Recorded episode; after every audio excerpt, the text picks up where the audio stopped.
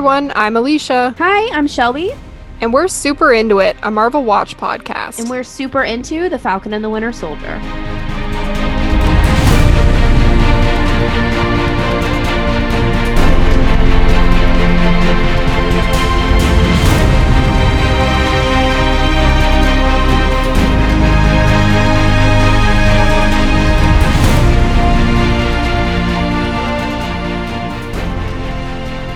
Everyone. Welcome back to Super Into It, a Marvel Watch podcast. We're so happy to be back for another episode, another installment to talk about Falcon and the Winter Soldier. We're going to be talking about episode four today, The Whole World is Watching. Uh, but first, we're going to kind of give you a rundown of all the Marvel news that's been happening lately because there's been a lot. There's been so much, and it all started with um, the MTV Movie and TV Awards on Sunday. Marvel basically swept the whole show. So They did. that's exciting. They swept all their categories. And they all looked great doing it. They did. It's great. I, I'm a huge fan of the MTV Movie TV Awards. Uh, I just find that they nominate shows that I watch, and then the shows I watch actually win, which is nice, um, as opposed to like the Academy Awards, which is a lot more indie background. So it, it's nice to watch something that's directly for blockbuster movies, superhero movies, you know, the movies that aren't cinema. Regardless, Marvel swept their categories. They did look good doing it. And we have the rundown of every single award they won. So the night kicked off right away with Anthony Mackie winning Best Hero, which, yeah, I His mean, first award as Captain America. first award as Captain America is Spoiler Best alert. Hero. Spoiler alert: Sam Wilson becomes Captain America. I mean, I would hope that's where the show is going at this point, but Yeah, but yeah, knows? it's his first award. That's so exciting. And it's like a fan chosen award, which makes it even more like heartfelt that people have already gravitated to Sam. We knew, but like to know that people voted that much for him as Captain America is really, really cool. Yeah, he seemed he was easily like the most present person at that award show. He definitely Yeah. wasn't one of these like celebrities that goes to the MTV Awards and kind of is like, oh, it's the MTV Awards, kind of like the Teen Choice Awards.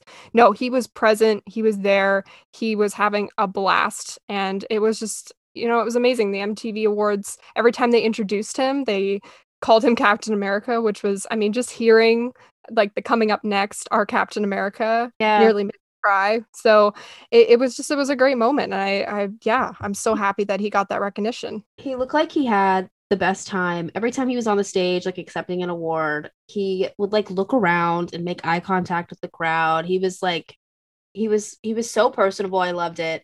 And even on the way there in his car, he was like making jokes about Sebastian Stan not being able to be with him because Sebastian's off being a rock star, which he Yeah. reflected in his speeches as well. Because Sebastian, if you haven't seen, quick aside, if you haven't seen the photos of him, um, he is going to be Tommy Lee in the upcoming Hulu limited series. I think it's called Pam and Tommy. He's recognizable. Like I, I know that that's Sebastian Stan, but Sebastian has always been really great at kind of melting into whatever role he needed to, like melding himself into the character. And he definitely did this with Tommy Lee. He looks so much like him. And Lily James is unrecognizable as Pamela Anderson. It's nuts. Yeah, But, they did a good um, job of her. I hope, yeah, I hope that her like makeup artist get some type of award whenever that rolls around because it's so good. So yeah, it was really fun to watch Anthony continuously bring up how proud he was of Sebastian, despite him being sad that he couldn't come to the award show with him. I was like, oh, besties. Yeah, they really are besties, which is why, of course, later in the night, they also won Best Duo for Falcon and Winter Soldier, which I don't know if that's a surprise, but if I had to not if I had to let anybody win for Best Duo in a TV show, it would be Sam and Bucky, because I think they've just like knocked it out of the park this year with their banter and their on-screen and off-screen friendship. Yeah. So it was really great to see Mackie get up there and, and kind of get to talk a little bit about that. It was also great just to see him praise Sebastian Stan, but also kind of like, you know, digging at him. a little bit. Yeah. And then and then really tying it all off in a nice little bow by just basically, you know, throwing Tom Holland's name in there, scorching some earth there with Tom Holland. May that joke never end. After he roasted Sebastian Stan and Tom Holland for separate reasons, he then thanked Elizabeth Olsen for being amazing. Which yeah, he was like, she's the best. And he's not wrong. Their reunion on the carpet with Josh Horowitz, oh my everything. gosh. everything. So good. Yeah. she just like came up behind him and he was like, oh my God. I love it. we're just so emotional at this point over the fact that anybody can hug that I think that just like did me in. Yeah, that was just seeing like anybody hug at this point would would make me emotional. But no, it was really great to see them have their reunion. There's some fan art that we retweeted on our Twitter account of somebody like made some art of that picture of them hugging, but it's like Wanda in her new suit and Sam Yes, and, I and saw his. that. I love it. It is it's really adorable. I've seen it. Yeah. I I love when fan art comes out. Like I I I don't know if they when they do this if they know fan art's going to come out of these kind of inter- interactions, Yeah. but they do and they're so cute and we have so many talented fans in the fandom that I mm-hmm. just love seeing what everybody does with it. It's just Mm-hmm. Yeah. awesome. Falcon and Winter Soldier took home, I think that was everything for them. They took Yep. home Best Duo and Best Hero. Mhm. So from there, it was just WandaVision's duty to sweep the rest of the awards, which if you've watched WandaVision at all this year, you you know that they deserve all the awards. So it was really great to just see them actually win. But Elizabeth Olsen was up first. She won Best TV Performance. My girl. I'm so proud of her. I love Uh, it. how can you not give Elizabeth Olsen best TV performance for her role as Wanda? I mean, she did how many sitcoms, how many costume changes? She made her own virtual reality. I you can't not give her the award at that point. She nailed it. And I hope that this is, I know that this is like fan voted and that people in higher positions of power don't view superhero projects with as much respect as they should. But I hope that this is a good sign for Emmy nominations because I really want Lizzie to at least be nominated for an Emmy because she she worked her ass off on WandaVision. I think WandaVision definitely has the opportunity to bridge the gap between these TV shows and the Academy and maybe these lesser shows like the superhero shows and the teen dramas could maybe Mhm. one day be seen as Academy worthy if shows like WandaVision can, you know, win and pave Yeah. pave that road for them. That would be really nice because there's no reason a show like WandaVision shouldn't be nominated for for these Academy Awards. It's it was an incredible show. It did everything that any of the other nominees have and more. And the performances were incredible. So I really hope that yeah, we at least see we see something come out of that in the in the next couple months. Mm-hmm. Um, but regardless, yeah, Elizabeth won for best TV performance, and then Elizabeth and Kathryn Hahn won for best fight. I don't know what was better, the fight and them winning for it, or their acceptance speech, because that acceptance their acceptance speech was better because they tried to reenact their fight without Yeah, with- their like CGI magic, and it was brilliant. it was it was adorable. It was so cute. And then they made like a reference. I think Lindsay said at one point that it really should have been for best kiss, which yes, I appreciate. I really do. I, I I appreciate that they understand the brand. Uh, Kathryn Hahn also won for best villain, which is probably like my. f- I'm of all of them. I'm so happy that she won for the way she villain. came out on stage with Agatha all along playing, and then she like made her speech really funny, and then it became like really heartfelt. And she was like, "All of us witches, we got to stick together and use our power for good." And I was like, "Oh my god, you're right, Kathryn Hahn. We do." Uh, it feels like a long time coming for her in terms of watching her in all these TV shows and movies over the years and just not seeing her get her due. And to actually see her win something for Agatha after that performance was so great because she really was an incredible villain. And mm-hmm. I find the MTV awards are really great at actually giving people who play villains recognition for that. I know over the mm-hmm. years like they've had some some winners that there there aren't awards for best villain on TV. That's just not it's not something in the in the higher award shows that we get. So I, I really do like that award. And I know in the past I was really happy to see like Dylan O'Brien gave like an amazing Yeah. performance in Teen Wolf as a villain in one of the seasons, and he ended up winning that award as well. So to see Kathryn win it, I Uh, it's always one I look forward to. WandaVision went on to win Best Show to close out the night, which so happy. I mean, it's just great to see see the show get the recognition as well. Yeah. It is the best show, I think, arguably. I mean, it was it was definitely the only show anyone could talk about for Yeah. months on end, and it's something we're still talking about. So yeah, there was such a community around WandaVision when it was airing that we were all like, cr- like we were all clamoring for as many details and as many clues, and we were latching onto these characters in a way that I hadn't really like seen in a while. It was just, it was really special to go through all of that with everyone in a time we were all so disconnected. Um, it was really nice to go online and to connect with everyone about this show that is, is about something so universal because grief is something we all experience in our lives. So it was really nice that WandaVision won an award that's fan voted. It was a perfect cherry on top of the WandaVision's run, I think. It's it's literally a show paying homage to television and our love for television, and it wins best show. I think that that's just a great full circle moment for them, and I mean, just having Kathryn and Elizabeth there to receive all the awards, and they seemed to again, like Anthony Mackie, just have the energy. They were present. They were interacting with the fans. So uh, yeah, I think all three of them were awesome. They they showed up. They they got those awards. It meant a lot to them. They made us feel great for voting for them, and and it felt somewhat like we could share in that with them for a minute like Mhm. and those shows deserve some recognition certainly for what they've done in the last couple months to keep us connected and entertained. And then there there of course was other things you know the, the marvel content did not stop there at the mtv awards. Um, we also had the generation award Mhm. which was given to scarlett johansson which yeah ab- absolutely. I mean she's been working in this industry for for years. Even with marvel she's been around for over a decade. Yeah. in marvel alone as black widow you know she i always forget that she was in we bought a zoo. That always just slips my mind. So that alone is like yeah sure give her an award for that. But she's been around for a long time and i think has. she's put in the work and she's played you know a, a broad range of characters. And yeah i think as far as generation awards go she definitely deserved it. Yeah.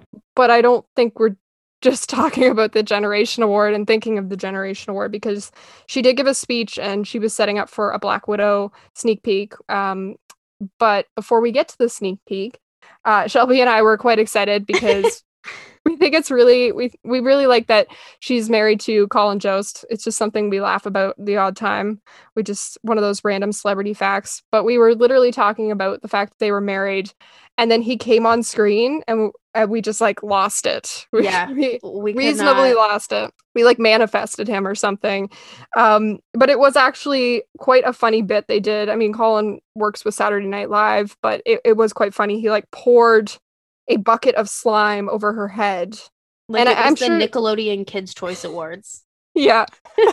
oh, yeah, he just he really thought and she yeah, she said some choice things that yeah. She dropped some some F bombs there, but it was it was quite funny and I don't know if I think Scarlett knew it was happening. Like I think it was a, Yeah. a prepared bit, but I don't think she thought he was gonna like dump it right over the front of her face into her mouth. Yeah. So because I'm sure Yeah. Amazon Prime uh, slime tastes great. It was a pretty great bit. I do I do give them that. And and it went into a sneak peek for Black Widow. That was kind of the most we've seen outside of the trailer shots. We really haven't seen a lot of this movie. It's the same clips like over and over again. Uh so we actually got to see more of an elaboration on like the one car chase scene that we we keep seeing in the trailer. And yeah, it was I really liked it. It it gave me like Winter Soldier vibes. It was it mm-hmm. was really cool and I just I I mean Marvel does a chase a car chase scene in like every movie, but this one seems like it could be maybe a little different. Yeah, I like this because we ha- like we haven't seen, like you said, we haven't seen a lot of this movie, but this clip lets you in on Yelena and Natasha's like relationship within like the first second of the clip. They're already bickering. Florence Pugh is already is already going to be a big presence in the MCU moving forward. If you haven't uh, been caught up on that news, she's going to appear in the Hawkeye show, which is exciting. I really like this clip because it's really cool to see it on the on the heels of the reel that they showed for Scarlett because you get to see how Natasha's changed over the past decade, like how Scarlett has transformed Natasha into these different versions of herself over the years. And this Black Widow movie is another version of that. And to know that we're gonna finally get to peel back more layers of that onion and get to see Natasha with people that she can like let her guard down around is gonna be really exciting considering we had to build to that with the Avengers. She didn't just immediately trust Tony or Steve or anything like that. But I think with someone like Yelena, she's immediately um, at ease probably around. And you see that in this scene, even though they're being chased, that they can still find the breath to bicker with one another. It's it's really cool to just see that evolution of Natasha, even though um, Black Widow takes place, isn't it after Civil War? It takes is that Yeah. yeah. So even though I- there's yeah. that, I still think it's interesting to see Natasha's journey. yeah, it's it's great. And I know she's mentioned like a lot of a lot of Natasha's references to this film and to her time, you know, in Russia and and with the Black Widow program was actually cut. A lot of them are in deleted scenes. I know I found like a Civil War deleted scene reel the other day, and it was her talking about how she went back to Russia and she put flowers on her parents' graves, and it was just it was like a you know a, a very important scene to this film, but it wasn't actually in the film. So unless you go and watch those, you really miss out on the setup for that. Mm. Um, that said, I really think it's nice to see her in a film with people who have the same skill set as her, people who not only know her history but have a similar history. And I just, I, I'm really excited to just get into how she became the Black Widow. You know, the fallout of that, because we really, we really haven't seen a lot of it. We we get throwaway lines. You know, Avengers. The, she's had so many throwaway lines in Avengers that I would love to return to and and Budapest. Budapest, red in my ledger. Like I just I really would want like to elaborate on that. And Yeah. it looks like we might actually get to do that. So yeah, no, I'm really excited for it. Um and then in other news, not not Marvel related, but I mean it's all anyone really is talking about right now and there's a lot of Marvel people casted in it, so I feel like we need to talk about it. It's the Knives Out 2, which is currently casting. Yes. And it feels like almost everyone is in this film. I have to say, I loved the first Knives Out for obvious reasons, being it's a good movie, but you know, Chris Evans. Chris Evans and in a sweater, you know, because that's basically the entire plot of that movie. Anyways, Mhm. I was really not excited about a sequel because I feel like that movie was really good on its own, and we've pretty much killed everything with sequels these days. Mm. And then the first couple of actors they announced for it, I was like, oh, okay, whatever. And then, and then they had to go and cast Kathryn Hahn in Knives Out 2. That's like an instant, I will watch this now. I will follow this. I will watch every interview. Like, you don't have to sell me on the plot of this movie or, you know, Daniel Craig's weird accent. I don't care. Put her in really awesome outfits and I'll be there. I watch the Bad Moms movies like a dozen times over for her alone. So, yeah, please cast her and everything. But, anyways, that kind of wraps up the Marvel news. Mhm. Uh, but we'll move on now to the segment of our show where we talk about what we're super into right now. So, Shelby, what are you super into right now? I have some weird super into things this week because I haven't been watching a lot of things. I also have been pushing off listening to the Prince Harry episode of Armchair Expert hosted by Dax Shepard. I love that podcast. It's like my favorite podcast. And I love Prince Harry. So I'm like thrilled that Harry's living his best LA life with Meghan Markle, the queen of my heart. Um, anyway, he did this really huge interview with Dax Shepard on Armchair Expert about mental health to um to promote his new upcoming Apple TV Plus docuseries about mental health. And I am about halfway through it and it's so refreshing to hear him talk so candidly about his own experiences because I think that it will help people regardless of him being a prince, regardless of him being how privileged he is. It's it's always helpful to hear people open up about their struggles and their mental health because it makes it that much easier for someone else to open up. Um, so I've been listening to that. Definitely recommend it. And my second weird thing is that the Ted Lasso cast like pulled a massive prank on this reporter. And it's the best thing I've ever seen. And I keep watching the video.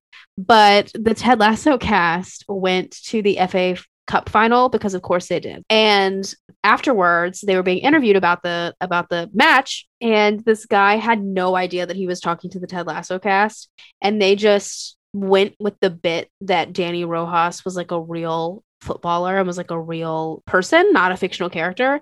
And the cast like started seeing the Dani Rojas song and everything like saying football is life and it's so good because i'm sure this man was just standing there like oh my god like i'm talking to these like random people and they turn out to be like footballers themselves that's so cool but it's so pure and even when the show is not on the air they're still finding a way to bring us joy and it's so good and i cannot wait for july 23rd when when season 2 premieres on apple tv plus so if you haven't seen this video yet, you have to go watch it. It will make your day. It's so wonderful. I love these men with my whole heart.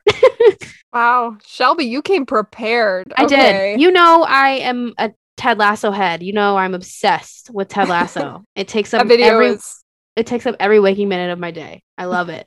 I know you're the reason I watch that show. I'm in, That I'm forever so indebted to you. You literally just kept texting me, watch this show, and then I watched it. I'm so, So- annoying about Ted Lasso. for Ah, but good it reason. You for love good it. reason. Yeah. Yeah, you were like the at the time you were like the only one really talking about it on. Thank on you. and then all of a sudden, like at the same time I watched it, everyone's like, Have you seen this show? I'm like, Yeah, Shelby's been yelling at me to watch it for like months. So exactly.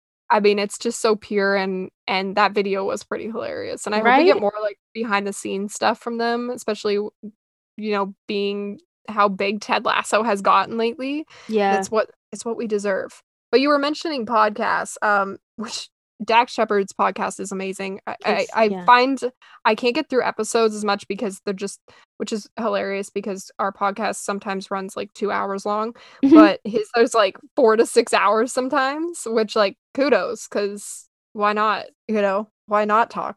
We could talk for four or six hours. I totally get it um, which I think is just like a brand of chaos that I love about his podcast.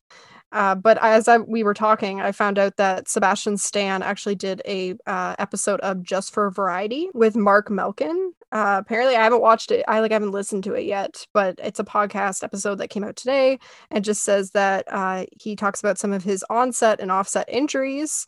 Recalls Oh. the day he was offered to join the MCU and what it's like transforming into Tommy Lee for the upcoming Hulu series about the rocker and Pamela Anderson. oh, So that's adds that to a list of things to listen to. Yeah, so I'll have to listen to that tomorrow. So that's interesting. But um, for me, what I'm super into, I didn't come as prepared as you did. Uh, I I haven't been watching a lot of TV this week or lately.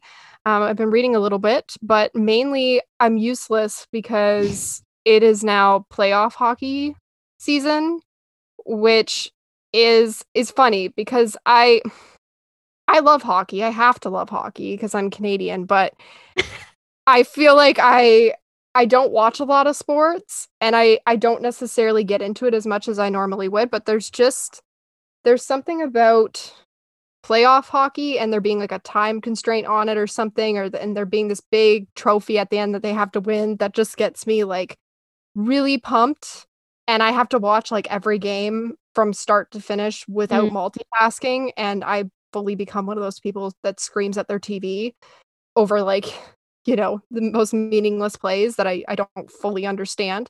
Um but yeah, playoff hockey has started. My favorite team is the Vegas Golden Knights currently. Uh, I was a long time Pittsburgh Penguins fan, which I know those are American teams, but uh, I will I for I forbid myself to ever like the Toronto Maple Leafs ever. And if I had to bet who John Walker would root for in the Stanley Cup Finals, it would be the Toronto Maple Leafs, and that's very on brand for him.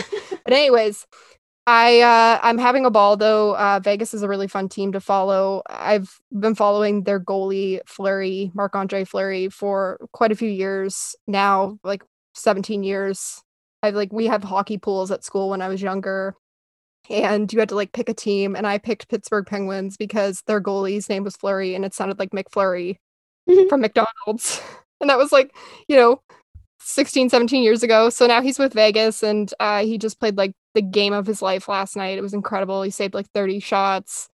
He was, yeah, he was amazing. And so, yeah, uh, hockey. Didn't you tell me last night about somebody picking up a puck and like throwing it? Speaking of Ted Lasso, I said that's something that Roy Kent would do. Yes. if you've seen yes. Ted Lasso, you would get so that. for for context uh so i was watching the playoff games last night and pittsburgh was playing and they were like in the last minute of the game and they were up one goal for anybody that doesn't know it's goals in hockey and they were going to pretty much win the game they just have to run the clock out and one of their players uh, named rust he was blocking a guy that was coming up the ice you know just minding his, his own business and the guy shoots the puck and I kid you not, he literally scooped the puck out of the air. He just grabbed the puck out of the air and then threw it back at this guy.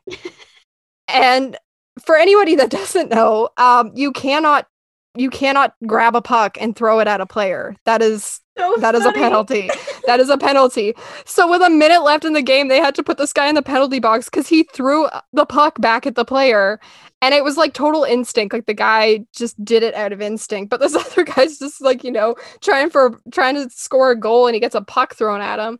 It was the most ridiculous thing I've watched. And yeah, anyways, there was a penalty. They ended up winning the game anyways, but I thought it was like the most insane thing I had watched in a while. So if you're sitting here wondering, what what should I watch right now? Just go watch hockey because you never know what you're gonna see. There's there's a Or watch, there's a variety. or watch Ted Lasso. or Ted Lasso because Ted Lasso also has sports in it. It's like all the great parts of soccer that I that I like because sports and art combine. soccer, hockey, we watch it all. Yeah. And now we're going to talk about Falcon and the Winter Soldier, episode four. This is a great segue, by the way, from sports. Yeah, I And think so. Soldier. we are going to now talk about Falcon and the Winter Soldier, episode four. The whole world is watching. Yes, this was also directed. Your the whole series was directed by Kari Skogland, and it was written by Derek Kolstad. Um, the episode description. Are you ready? Is John Walker loses patience with Sam and Bucky as they learn more about Karli Morgenthau? Loses patience is a polite term for it. It's more than polite. It's The forgiving. guy is like straight up batshit crazy in this episode. And I Yeah. like and I say that in the nicest term because I don't know how to put it any worse. Like there's not patience to be had anywhere with John Walker in this No. episode, but loses patience is a is a nice way of saying that no one's gonna die in this episode. No one's gonna be brutally maimed or this episode is interesting because it's almost like a bad omen all around that we started the episode with the most devastating scene in the series and then also ended it with one of the most devastating scenes in the series. Like the Yeah, you're right. ep- episode is bookended by two really horrible emotional scenes, yeah. which is a lot. Even it's like- though this first scene is like more optimistic. It is in some ways. In other ways, it just breaks me. Um, we are talking about the opening scene, the Wakanda. We we go back to Wakanda. Uh, Six years ago. to six years ago, which I find interesting because six years ago would include. I'm I'm I don't like getting into the timeline. Shelby knows this because I I don't know when anything happens, but technically. That would be only one year after after Bucky was out of Wakanda because minus five years post snap. Uh right? Because there's like if it's six years, it would really only be one year Oh. because of the snap, right? Six years. like that would mean that Bucky has only been like free of the Winter Soldier program for like a year then, minus the snap. But that doesn't. But that doesn't make sense. This is why we don't talk about the timeline. but that We're- doesn't make sense because he's fine. Well, I guess Infinity War would have happened after that, right? And this is only a couple weeks after everything, I believe, a couple months. So, uh, so It could be so it could be 6 years or it could be 1 year or it could be anything, we don't know. no, that really bothers me that I don't make. Yeah. I think I'm making it maybe too difficult. I, for the sake of my own sanity, am gonna believe that if this is six years ago, and if that means that he's only been free of the Winter Soldier program for a year, then that means that this scene takes place. I don't know, like a few months before Infinity War, whenever like T'Challa goes to get him out of the field and he's like, Where's the fight? And then he like sees Steve again, and then the Mhm. snap, and then all of that. And then the five years, and now we're here. Which again just makes it all the more depressing because Bucky is just lost all the time. And it makes me sad.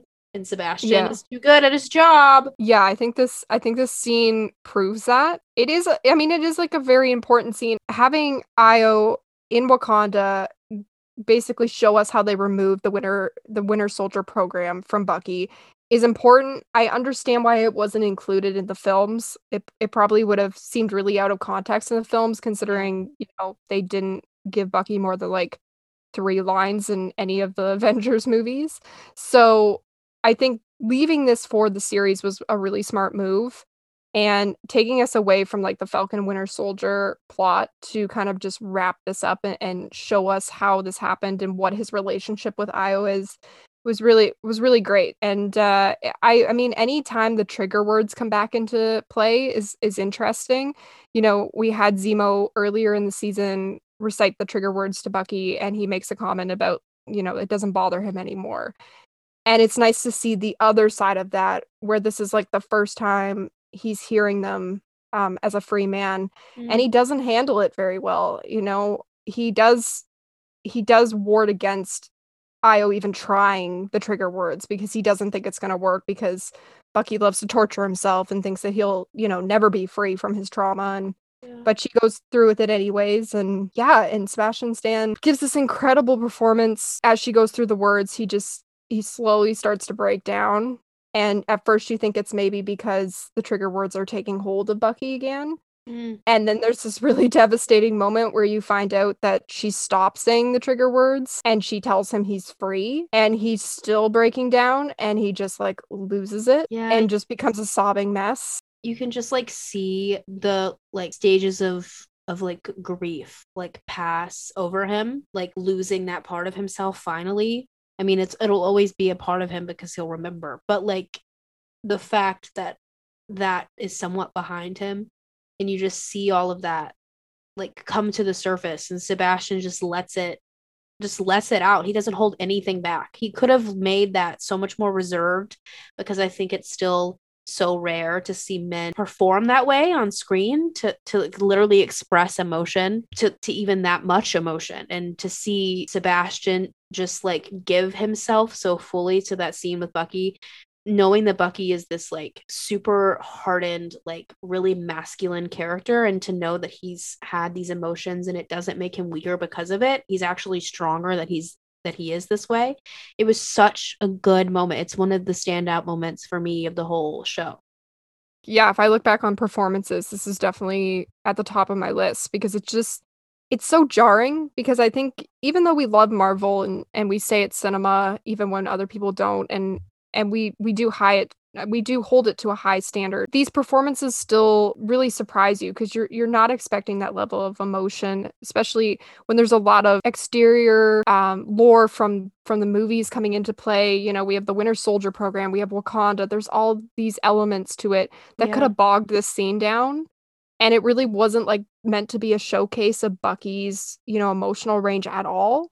But Sebastian made it that and it was just it like was he incredible. has for like the past 10 years in the moment and this is could. just another example of him doing literally everything with nothing mm-hmm. and yeah i'm glad that he went all in on this on this scene because this is such a crucial scene to bucky's introduction into falcon and the winter soldier like now we kind of have an, an idea of where he was going into infinity war yeah and, and and then the show because really infinity war wherever we left him they, no one that went out in the snap grew or anything. So it's the same person from Infinity War. So to know that we're not that far out from from that scene and and from his fight is yeah, it's it's heartbreaking in in many ways, and it's to make us feel bittersweet about seeing him. You know, this is a big moment to see him kind of be removed from the Winter Soldier program and, and to put that behind him. But it's not a happy scene. There's you know, there's a lot of grief that comes with that. And mm-hmm. yeah, he's gotten rid of the programming, but he still has all of the memories and all of the actions that he did when he was the Winter Soldier. And then that's kind of like him realizing that he's going to have to now deal with that without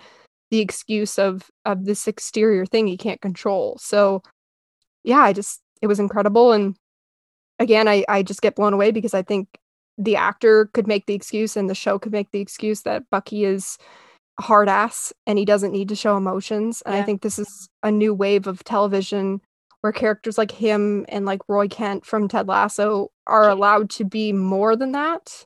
Yeah. They're allowed to be men with emotions that, you know, cry and do get upset and yeah, I think it just makes these scenes 100% better, 100% more powerful. So, mm-hmm. yeah. I agreed. I also like that this reconstructs like what we knew about his time in Wakanda because for the most part um because of the Black Panther, I think it's the Black Panther end credit scene, like we know that Shuri was a part of his recovery, but we had no real context about anything else in his with his time there and this like lets us know that Ayo was like a big part of his journey and it's it's not a lot like the scene isn't that isn't that long but it gives us enough to know that there is an established relationship between these two characters that makes her arrival at the end of the last episode all the more meaningful like everything with her in this episode, it just makes it makes the weight heavier because you know that there is a past there.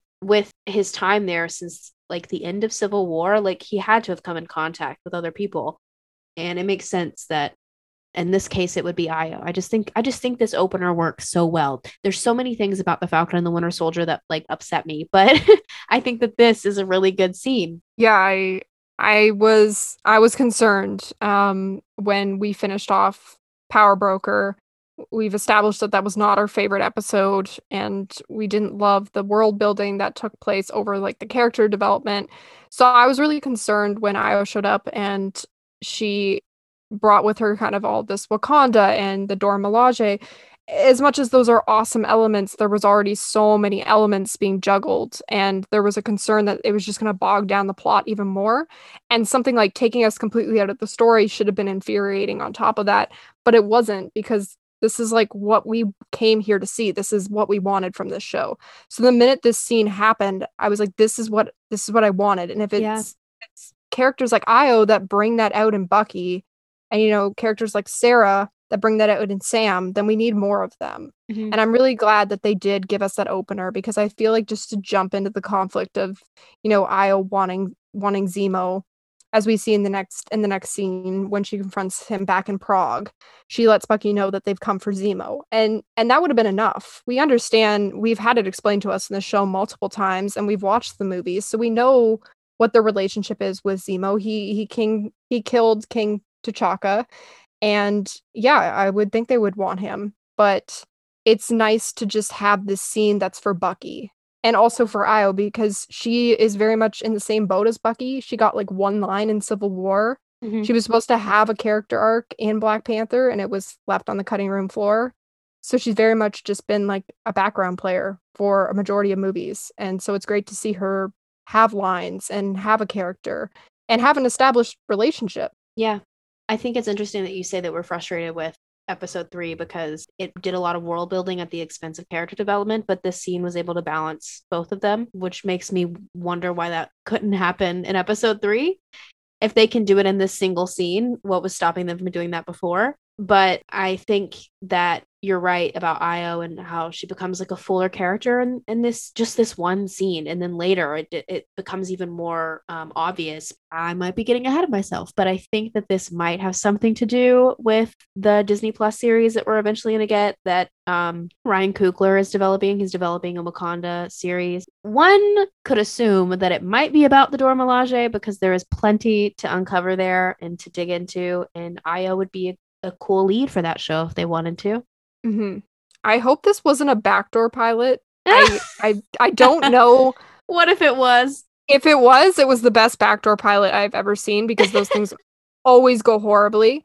Uh, for the sake of like the Dora Milaje and their, you know, the pride of of Wakanda and everything, I hope that Disney had the sense to already have a spinoff, you know, kind of in, in place for them and not see this as like a gauging point for how we felt about them. Mm. Um, I hope that wasn't the case. It doesn't really feel like that was the case, but you never know. I really, I really think that this episode is a good indication from the response, like the massive response that they received online over the Dora Milaje, and just how well the audience received them in this episode. That we need that spinoff like ASAP. This just goes to show that there's a lot there that yeah, we'd love to learn, and it doesn't necessarily have to be tied to Bucky. It's just Oh yeah, no, for sure. No, it's like it'd be great to revisit characters like Ayo and, and Shuri, who have been the backbone of the Black Panther movies, but have kind of, you know, had reasonably had to take a backseat to Black Panther and, and all of that that comes with that. So no, I'm excited to see where this goes. And I mean, this is a pretty great scene in Prague with her as well. You know, it's it's a short scene, but it's basically just her saying they came for for Zemo. She does let Bucky know that she's not a fan of the hypothetical prison break that may or may not have happened. Bucky's still pretty persistent on that, which which is reasonable. Again, uh, why Bucky thought it was okay to go and break Zemo out of prison after, you know, all that time in Wakanda with the people that literally gave him his metal arm and he just goes and kind of betrays them like that. He brings that up again later. I don't know when I think it's like John says something. He's like, Why did you break this guy out of prison? And Bucky's like, Well, he kind of did that himself. And I'm like, You're so committed to this lie. He's so committed to the hypothetical. He's afraid someone has a wire on them or something. Like Wakand like Wakandans are gonna arrest him or something for That's it, which so funny. you know what? We don't know. They could have. They could have. Yeah, they could have. They had every right to. I almost really like Bucky because she she lets him off the hook slightly by saying he has eight hours to return Zemo to them, or they're gonna come for him. And he seems pretty chill about that, because you know apparently he's just chill with everything now. So Bucky goes back off um, to the I don't know what this is a hotel and air. It's the fanciest Airbnb I've ever seen. I think this is one of Zemo's like locations. I think this is a place that he owns, probably. it's like got yeah pillars and tiles and massive stained glass windows. It's i hope he's renting it out as an airbnb because it's it's gorgeous. Um He'd be like the worst host because if you like left he anything lived there with anywhere- you. that and if you like left anything anywhere he would like lose his mind that you like left um, uh, like a mess in his place. There would be like a lot of a lot of drink carts in that place though like just sitting around. Yeah. He me the type that he'd have like four golden drink carts with just like bottles of aged whiskey sitting absolutely out. Anyways, we uh return to this fancy Zemo palace uh just in time to see him getting out of the shower in a robe, which is is it a makes lot. me think of that story that Sebastian Stan told at that Entertainment Weekly Yeah. like roundtable thing where he like uh, well I'll make sure that we link it in the show notes but Sebastian like did an incredible Daniel Bruhl impression and said that he like caught Daniel fresh out of the steam room in an elevator where he had like fogged up all of the windows and it's so good but this is what that reminds me of now because that's all I think of It's like art imitating, yeah, life in this instance. but I just love that, yeah, we just saw Zemo like murder a man in cold blood and he's just like living life up, taking hot showers, walking around his robe, just drinking all the all the bourbon he can. And and Sam does mention like that they're not okay with the murder, uh, which is important because I feel like that needs to be said at some point that they're not okay with him just going around murdering everybody in Prague and then chilling on the sofa for the rest of the day. But anyways, they do discuss this is a this is a big point throughout the episode, but Sam and Zemo get into a debate over whether Karli is redeemable um, because they are there to find the flag smashers. Sam's there to reason with them. Zemo is 100% there to kill them, and Yeah. they seem okay with that for the moment. I feel like they think they can stop him, which like the other episode should have suggested otherwise. But yeah, they have a discussion about whether Karli is redeemable. Um, and it kind of spirals into a discussion about the super soldier serum and corruption. We get a really great parallel uh, between Sam and Steve from Civil War. Sam says that Karli is just a kid. Ugh, And we- this one kills me Uh, and we know that Steve Rogers also defended Wanda in Civil War after she accidentally blew up that building by saying she's just a kid. she's just a kid I can't I cannot Uh, it's a it's a great parallel kind of setting up for for his Captain America debut. Oh, Sam is perfect. I just I this Sam- episode does a really good job of of demonstrating those those attributes. he's so good in this episode. He wasn't last episode, and this episode feels like like Sam. He feels like a fully realized human being with opinions and motives and tools and resources and life experience. He feels like a character in a TV show that's named after him.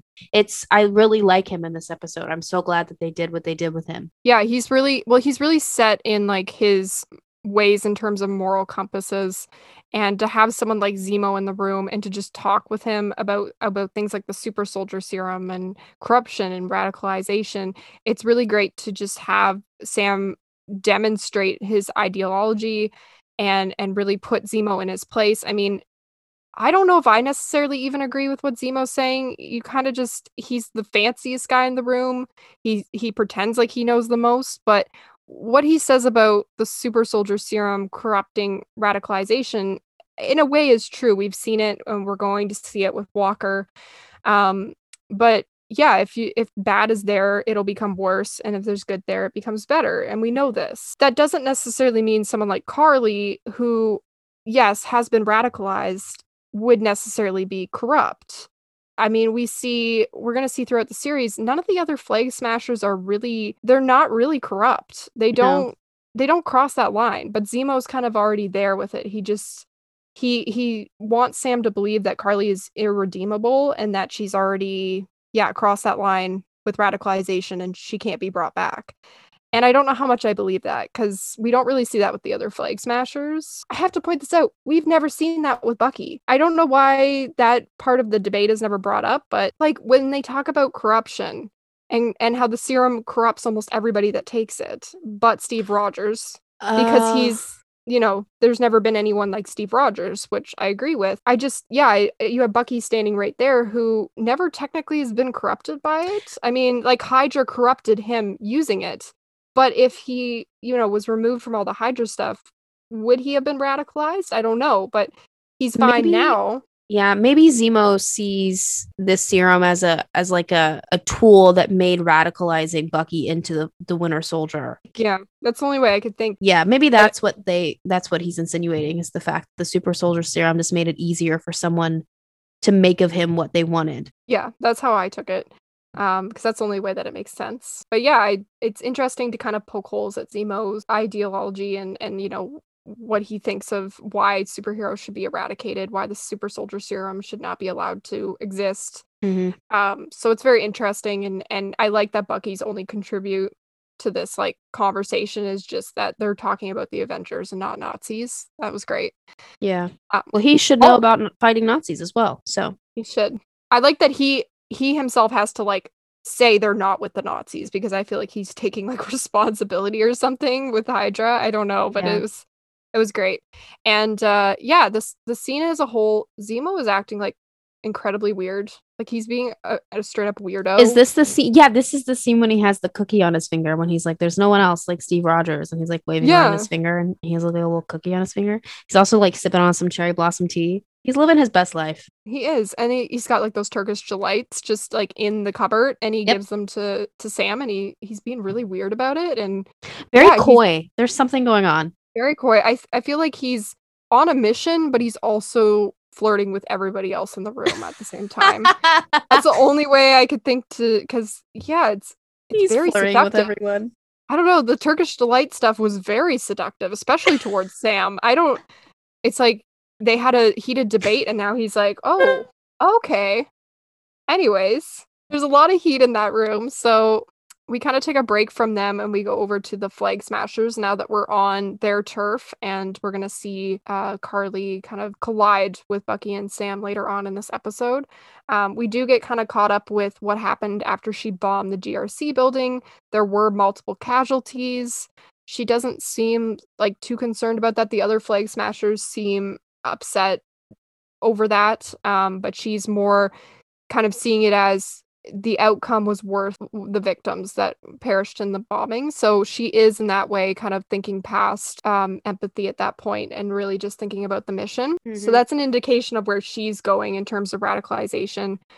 Um, she does go to a graveyard, and I guess that's where they've been stashing the soldier serums the super soldier serums. So the serums are back in play, which is an important part of this episode. Um, but yeah, she has like a whole bag of super soldier serum that she just puts in a fanny pack around her waist. super, super safe, you know. The only ones in the whole world.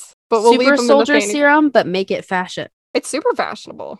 and then we get this really fun inter- interaction between Karli and, and another flag smasher because every episode seems to focus on her and a different member of the team, which is kind of cool. We get to kind of know each one of them in separate episodes. It, it, gets us attached in a way, I guess. This flag smasher that goes with her to the it's his grandfather's grave. Um, and the flag smasher's name is Nico. There's not really anything notable about Nico. He's he seems like a decent guy. You know, he's talking to Karli, but he goes on this big uh, speech about how his grandfather was uh, you know, a resistance fighter in World War II and how he grew up a huge fan of Captain America. And I'm sure that's not like a an emotional plot point that won't come up later in the episode to absolutely wreck us. No. This guy just this guy just idolizes Captain America and Same, bro. I weirdly, yeah, I relate to that and I'm sure that we'll get to share in that through the series and that won't amount to anything horrible. No. Um but he also kind of talks to Karli about his love for Captain America, but also how he thinks that she could kind of be Captain America, which is an interesting concept because I think Karli herself is a little bit radicalized. But his idea that like he didn't think there could be another Captain America until he met her, it makes sense because he's basically kind of echoing what we're going to see through the series of like Steve was an amazing Captain America, but he's not really the Captain America of like our time now. Mm-hmm. Really, like the Captain America we need now has to reflect the world we're in and has to reflect, you know, the flag smashers and the refugees and people of color and has to represent more than just a white guy in, you know, the war that was fighting Nazis. At the time, you know, using Captain America as propaganda was like a huge thing, and fighting the Nazis was the main part of, uh, you know, his job. It was a tool used. Now it's kind of like they need to shift gears. So I understand what he's saying about someone like Karli because we really do need like a new face, someone who can represent multiple communities. So I can see how he would see that in her, but she's not down for it because she, I mean, she reasonably doesn't like superheroes and thinks that the shield should be destroyed that shield has never been there to save her once in her life. So I understand both sides of the story and I get it. Yeah, the only thing that I remember like remember of the scene is because I recently watched this YouTube video by one of my favorite YouTubers. His name is Daniel J. Layton. Um, he talked about his opinions on the Falcon and the Winter Soldier, and he pointed out how Karli doesn't like really talk like a like a real person.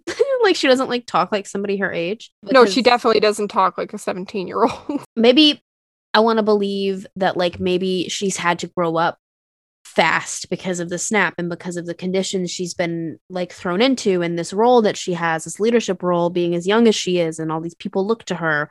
But um now that i have that detail like pointed out to me that's all that i can like notice is how she doesn't like talk like somebody her age should speak. I think like you said that the scene is really interesting because it it like opens up that dynamic between the flag smashers. Like you said it just it, it helps us try to see things from their perspective. It's all flawed but i can i can see where they're coming from and i can see that like through line about captain america needing to to either be gone or to to evolve. That comes full circle by the time we get to the end of the episode. Yeah they represent two sides of this discussion that this episode is going to explore.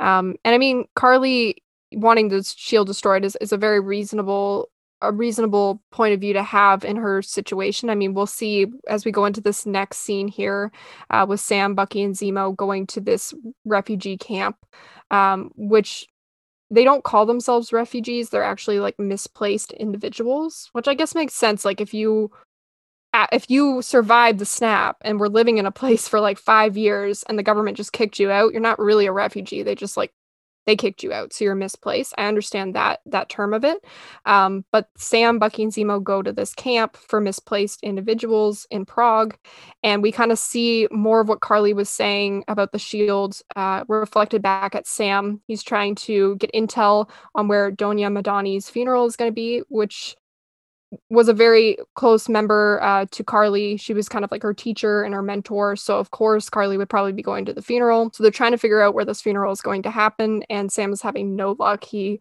is going f- through each room, and all these people are just scattering at the sight of him. And he thinks it's because they don't know who he is, or they don't know that he's there to help, or why, what the reason is that he's there. And one of the teachers stops him and lets him know that they do know who he is and and they're not going to help him and and they they do bring the GRC into it a little bit with the fact that the GRC is not sending any of the resources they promised.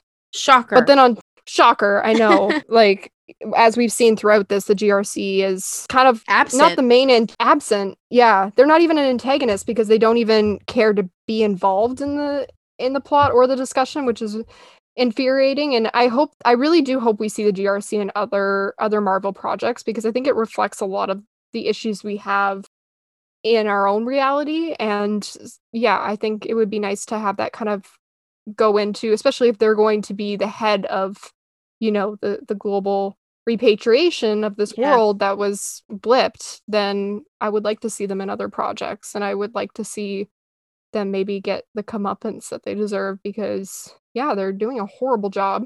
This guy basically lets Sam know that they're not really welcome. He he basically says like we know who you are and we don't we aren't going to help you and um, it makes sense because every time these avengers or superheroes go to foreign countries they kind of mess everything up and then just leave and don't really deal with the aftermath of it and this is another aftermath and i don't think they really need them there to make things worse at this point. And so we're we're falling into this era of these other countries outside the US not really trusting people like the Avengers or Captain America and there's definitely more negative incondensations around these people.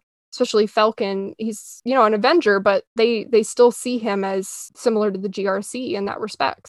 Yeah, I think that that mirrors the opening to last the last episode, episode three, when like John was outside of the United States and and people were not very receptive to Captain America because if superheroes aren't as welcome as they used to be, then it makes sense that just that the fact that there is tension outside of the United States with superheroes. As much as I wish that this show took place more in America, since it is about the mantle of Captain America, and I would that's love- a crazy concept. What are you talking about, Shelby? Captain American know. in America? I don't know. I don't know Apparently, if that'll work. It doesn't because we spend the entire show outside of America until the very end. But yeah, I think that though I think it's interesting that that those tensions are starting to like come to a head of superheroes outside of America.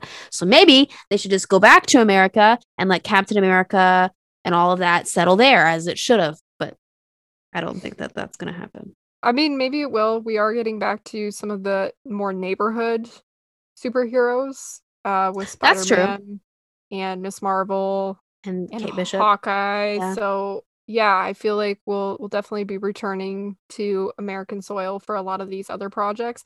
That said, I it would be neat at some point to explore, yeah, this building tension because there isn't really this like otherworldly, you know, disaster on the brink of happening that uh, is kind of pushing all that aside this time. That really is just these superheroes are here and there's no place for them. And I, also find that interesting because I'm assuming that not all heroes are in America, not all not all superheroes in America. So are there not superheroes in those countries that also exist, or is this just like an Avengers thing? Because like I'm assuming the Eternals, whenever we see that, is gonna have a larger impact because of you know space.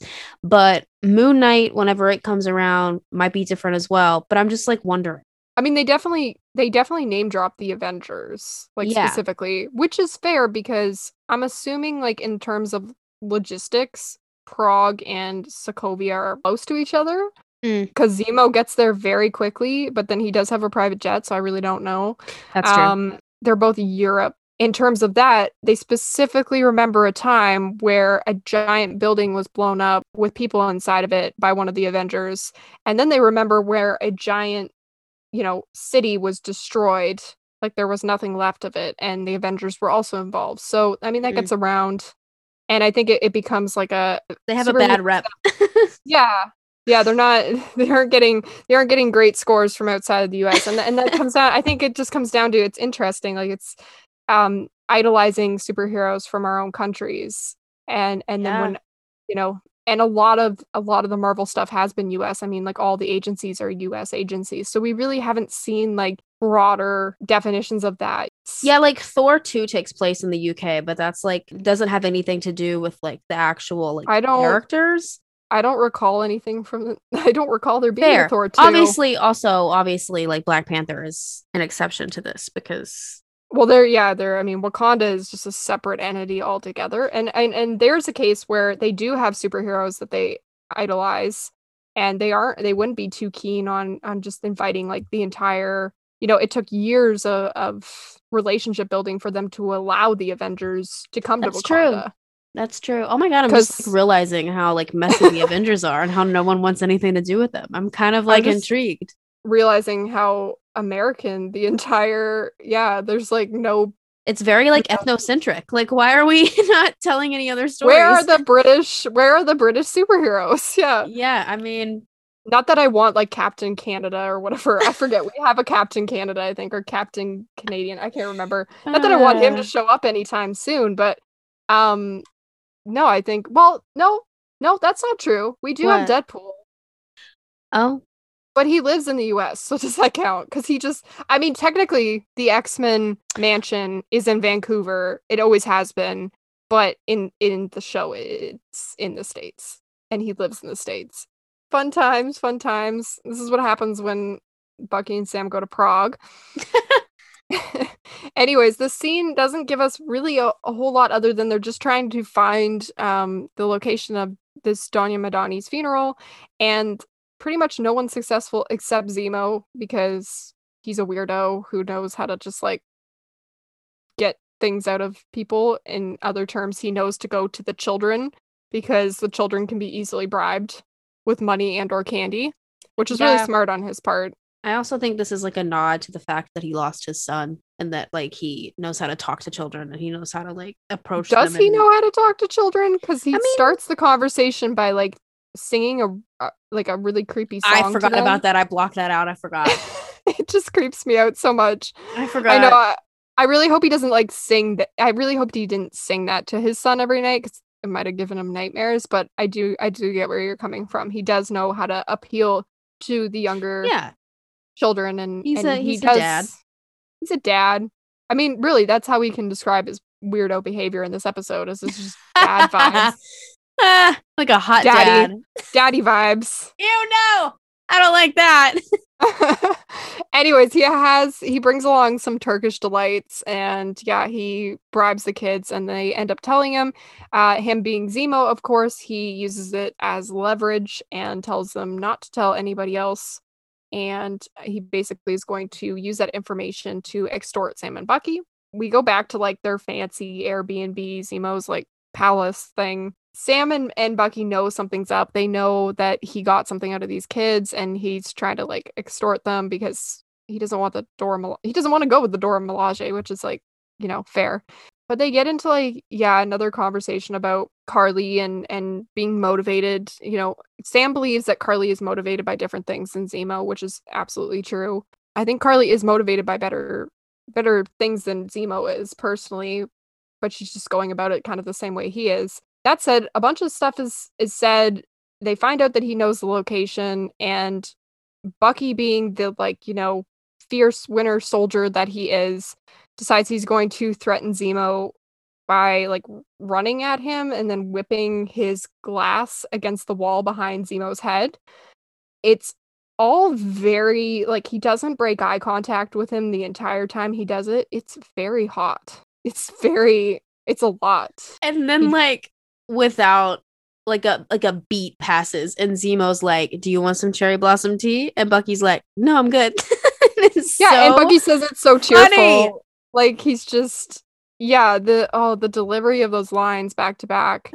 And even like even like sam's little like bucky goes to you know take it further with the eye contact and sam interrupts and he's like you know he's just gonna like extort you and do that stupid little head tilt thing. And and zemo just kind of looks at him like damn you figured me out. Like it's just it's so good. There's so much happening. It's all very hot and very funny. And i appreciate all of it it's Same. very important plot to this episode i would it's, not want it replaced with more important scenes. No. We all we also get like this weird moment at the end of the scene uh, before they go to find because Zemo has agreed to take them to the funeral, but they have to bring him with with them. And so before that happens, uh, Sam, who's been in contact with Sharon throughout the episode, calls her for another favor. I can't because that's what you should do when you've like wronged a woman like four times in a row, you know, and left her in, in a random criminal city for like five years, you should call her and ask for another favor and and totally not be concerned when she just does it. Like they just expect her to do do it at this point. But he asks her to track the camp um with satellites and Sharon says, sure, why not? Because I'm totally not doing anything else at the moment.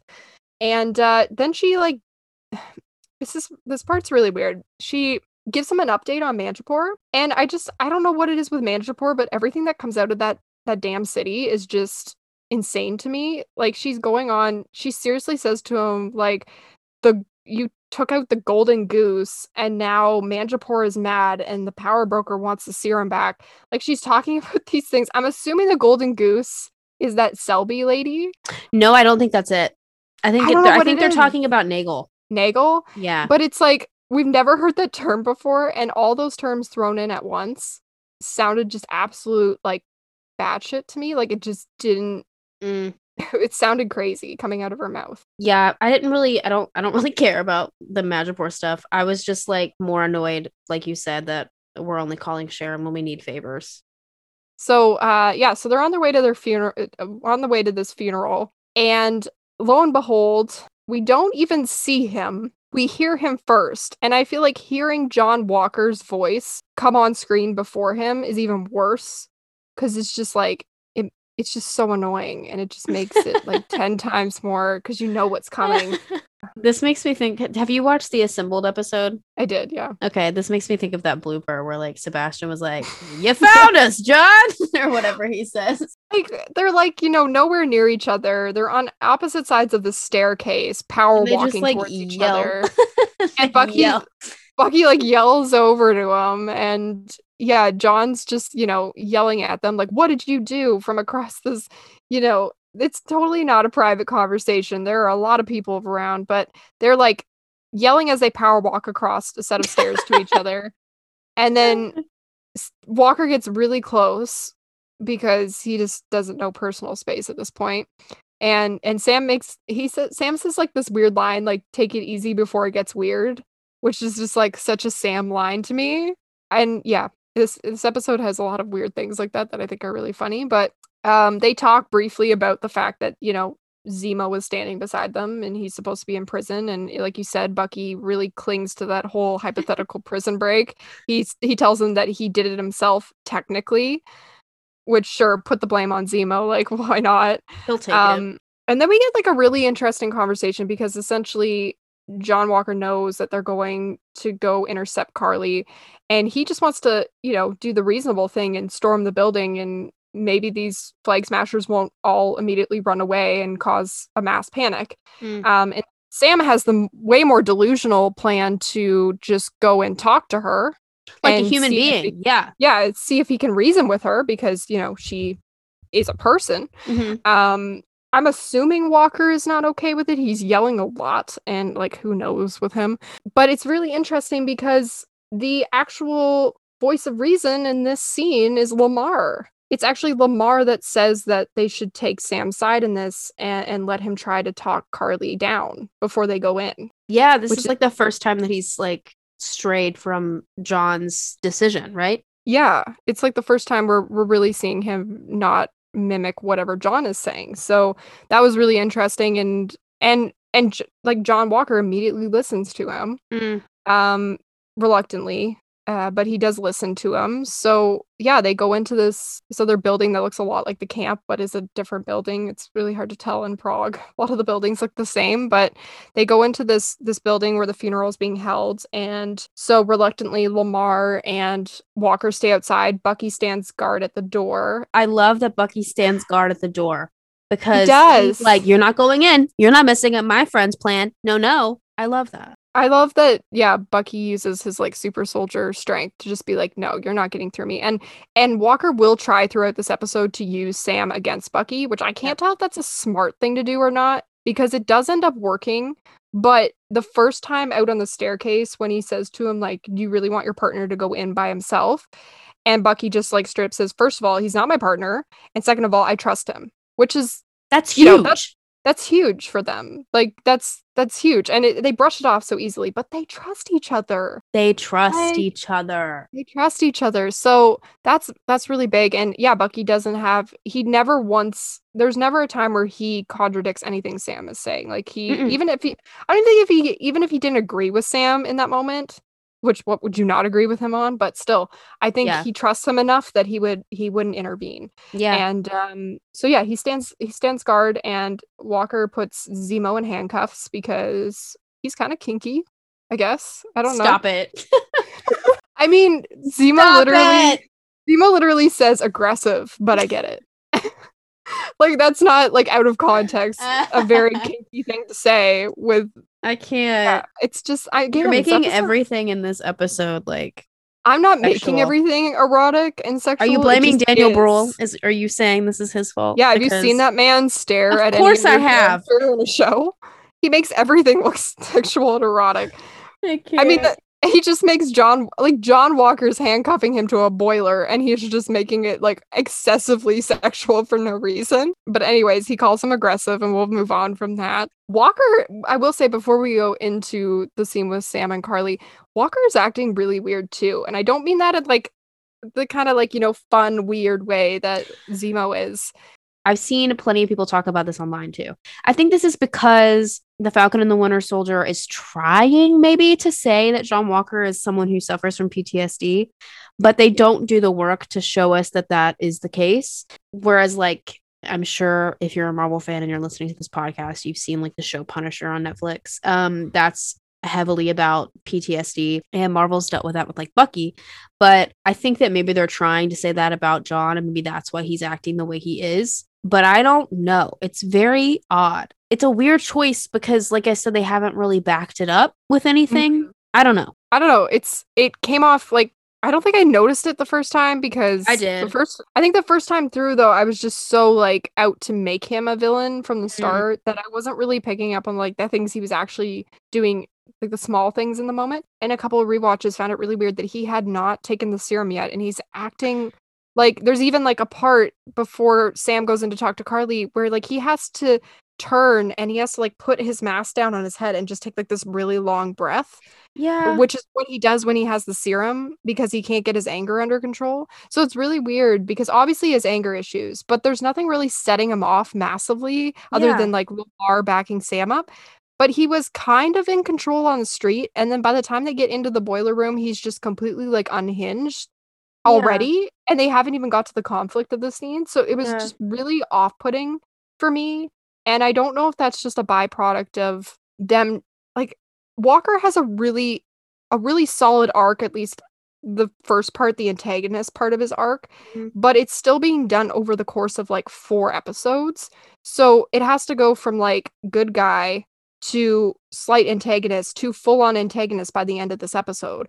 That's a lot to fill in. So I feel like they're just upping like his anger and his mm-hmm. hysteria. And it almost makes it look like he has like, yeah, something he's fighting externally. Like on a more serious mental health note, I do think there's something there like trauma or something undiagnosed like ADHD or something where he mm. just can't process sitting still for long periods of time because even the idea of having to sit out in that hallway just like makes him so then why didn't they do why didn't they tell us anything? Because it just looks so out of place and bizarre it does. in that scene it was weird.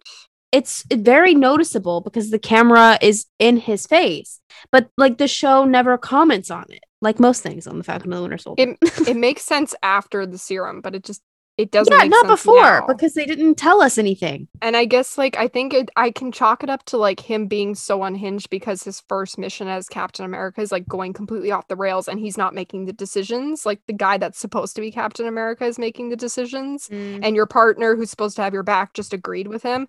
That's I not enough. it's but it's not enough for him to go from like one to like a hundred yeah we move on from that really weird scene to what might be one of my most underrated scenes, like favorite underrated scenes of the series. For it's sure. Like it's like the standout scene for Sam because we for really sure. haven't seen a lot of Sam. and when he's on the street with Walker, he reminds him that he actually did counsel soldiers for trauma, which we know because we've seen it in Winter Soldier. It was a huge stepping stone in his relationship with Steve Rogers. And a lot of people think that when Steve sits in on his counseling, it's the moment that Steve decides that he's going to give the shield to Sam one day. And so oh, that's, oh, really? a, that's a huge, yeah, a lot of people think like the way he just looks at him in that scene is kind of like a turning point in terms of how he sees Sam. Um, it was kind of interesting. It's just reading into it, right? There's no yeah. actual statistics there, but I, it's a nice sentiment to think yeah. that Steve Rogers saw him counseling these other soldiers um, that have trauma and and saw parts of himself and parts of you know the mantle and Sam in that moment. None of the movies or even the series have mentioned that since. So it was kind of like a, a really like huge moment to cheer when he said that to Walker because it's like, yes, he can counsel people. He is good at this. This is his job. When he said, like, I need to go in and be the one to talk to Karli, it made total sense. And it was nice to have that reminder. But basically, this scene is just those skills on full display. Um, starting with the wonderful decision to have him kind of go up on the balcony over the window and make eye contact with Karli while she's giving, you know, her eulogy for Mama Donya. They make eye contact and she kind of freaks out and he just sits there. He doesn't make any movements. Yeah. And it lets her know that he, you know, he's not approaching. He's letting her finish the funeral and pay her respects and everything. We should also note he doesn't have his wings. He's yeah, John Walker's in like full Captain Yeah. America suit because he never takes that thing off. But Sam is just like in his civilian clothes. He's like coming not- to her as Sam Wilson, not the Falcon. Yeah, he's I mean, uh, from the start, like he's he's not threatening in any way. He never yeah, makes her feel unease that she needs to run. I think it's nice that he lets her grieve because earlier in the episode, like he talked about how, or is this later? When he talked about his like TT, his like Yeah. aunt or whatever that like passed away. Bucky's like, Your TT. Bucky Bucky's not over that. He's still not over that. but I think it's sweet that that Sam gives her that space. Yeah, it's just like a sensible thing to do that we know the other people An empathetic, kind thing to do. And I think like it parallels again what Nico was saying earlier about needing someone um, that understood them to hold the shield, Mhm. who understood their pain. And like this is a literally a scene where they're showing us that Sam understands her pain and he at least understands her fight and why she's doing this. And Yeah. anyways, he does he does approach her after the the funeral. And I think at this point Karli knows that he's just he's just there to talk. But yeah, they do have a conversation just about he's trying to appeal to her sadness and her hopelessness of you know being one of these forgotten people and which which is fair because you know he has to announce he's the falcon everywhere he goes because people forget about his contributions as Mhm. the an avenger and um she talks about you know it's necessary to kill people that get in the way and and he has a really good line about it's not a better place if you're killing people it's just different Yeah. which is so important, such an important line. And it's not even like his only line. It's just it's it's a really good line. And there's a part I think where he also says, I agree with your fight. I just can't agree with the way you're fighting. Which again, he's trying to appeal to her. He really he definitely does try to push the darker parts of her out so that he can point them out to her. Yeah, because doesn't he say like I don't know if he says Zemo, but he says like some people may think that you're a supremacist, and she's like, no, I'm like fighting supremacy. Like I'm not a supremacist because Mhm. he's trying to pull that out of her. To- Um, I think it's important to note that while Walker is absolutely losing his mind out in the hallway, Sam has his hands in his pocket and he has his posture kind of slouched and he has Karli feeling so safe that she jumps up onto the countertop and puts her hands in her lap just to talk to him. Like she doesn't feel threatened in any way. He keeps his hands in his pocket like the entire time. I love Sam Wilson so much. He's just so he's so love this is such an important scene for him because I think for me this was like it's not that I needed a reason to think that he was Captain America, but I needed I needed more just for my own like so I could just like, you know, love him as much as I love Steve Rogers and I think this was a really important scene for that because it really did bring out like the human part of him, the non-Falcon side of him. It's a Yeah, just- culmination of like so many things that make Sam great. I think Mackie did a really incredible job of of taking the dialogue and doing so much with it. Mm-hmm. in a different way from what I think Sebastian Stan did at the beginning of the episode. So it's Yeah. just it was a really good scene. It's it's sad that it has to come to an end, but we kind of know it's coming to an end because out in the hallway Walker is again just like absolutely losing it. Like he is This On the brink so of, like, weird. Why? Why is he losing his patience? I don't know. Like he's he got to like Sam and him made a deal that Sam was going to go in for a certain amount of time and talk to Karli, and then Walker could like do whatever he needed to do or whatever.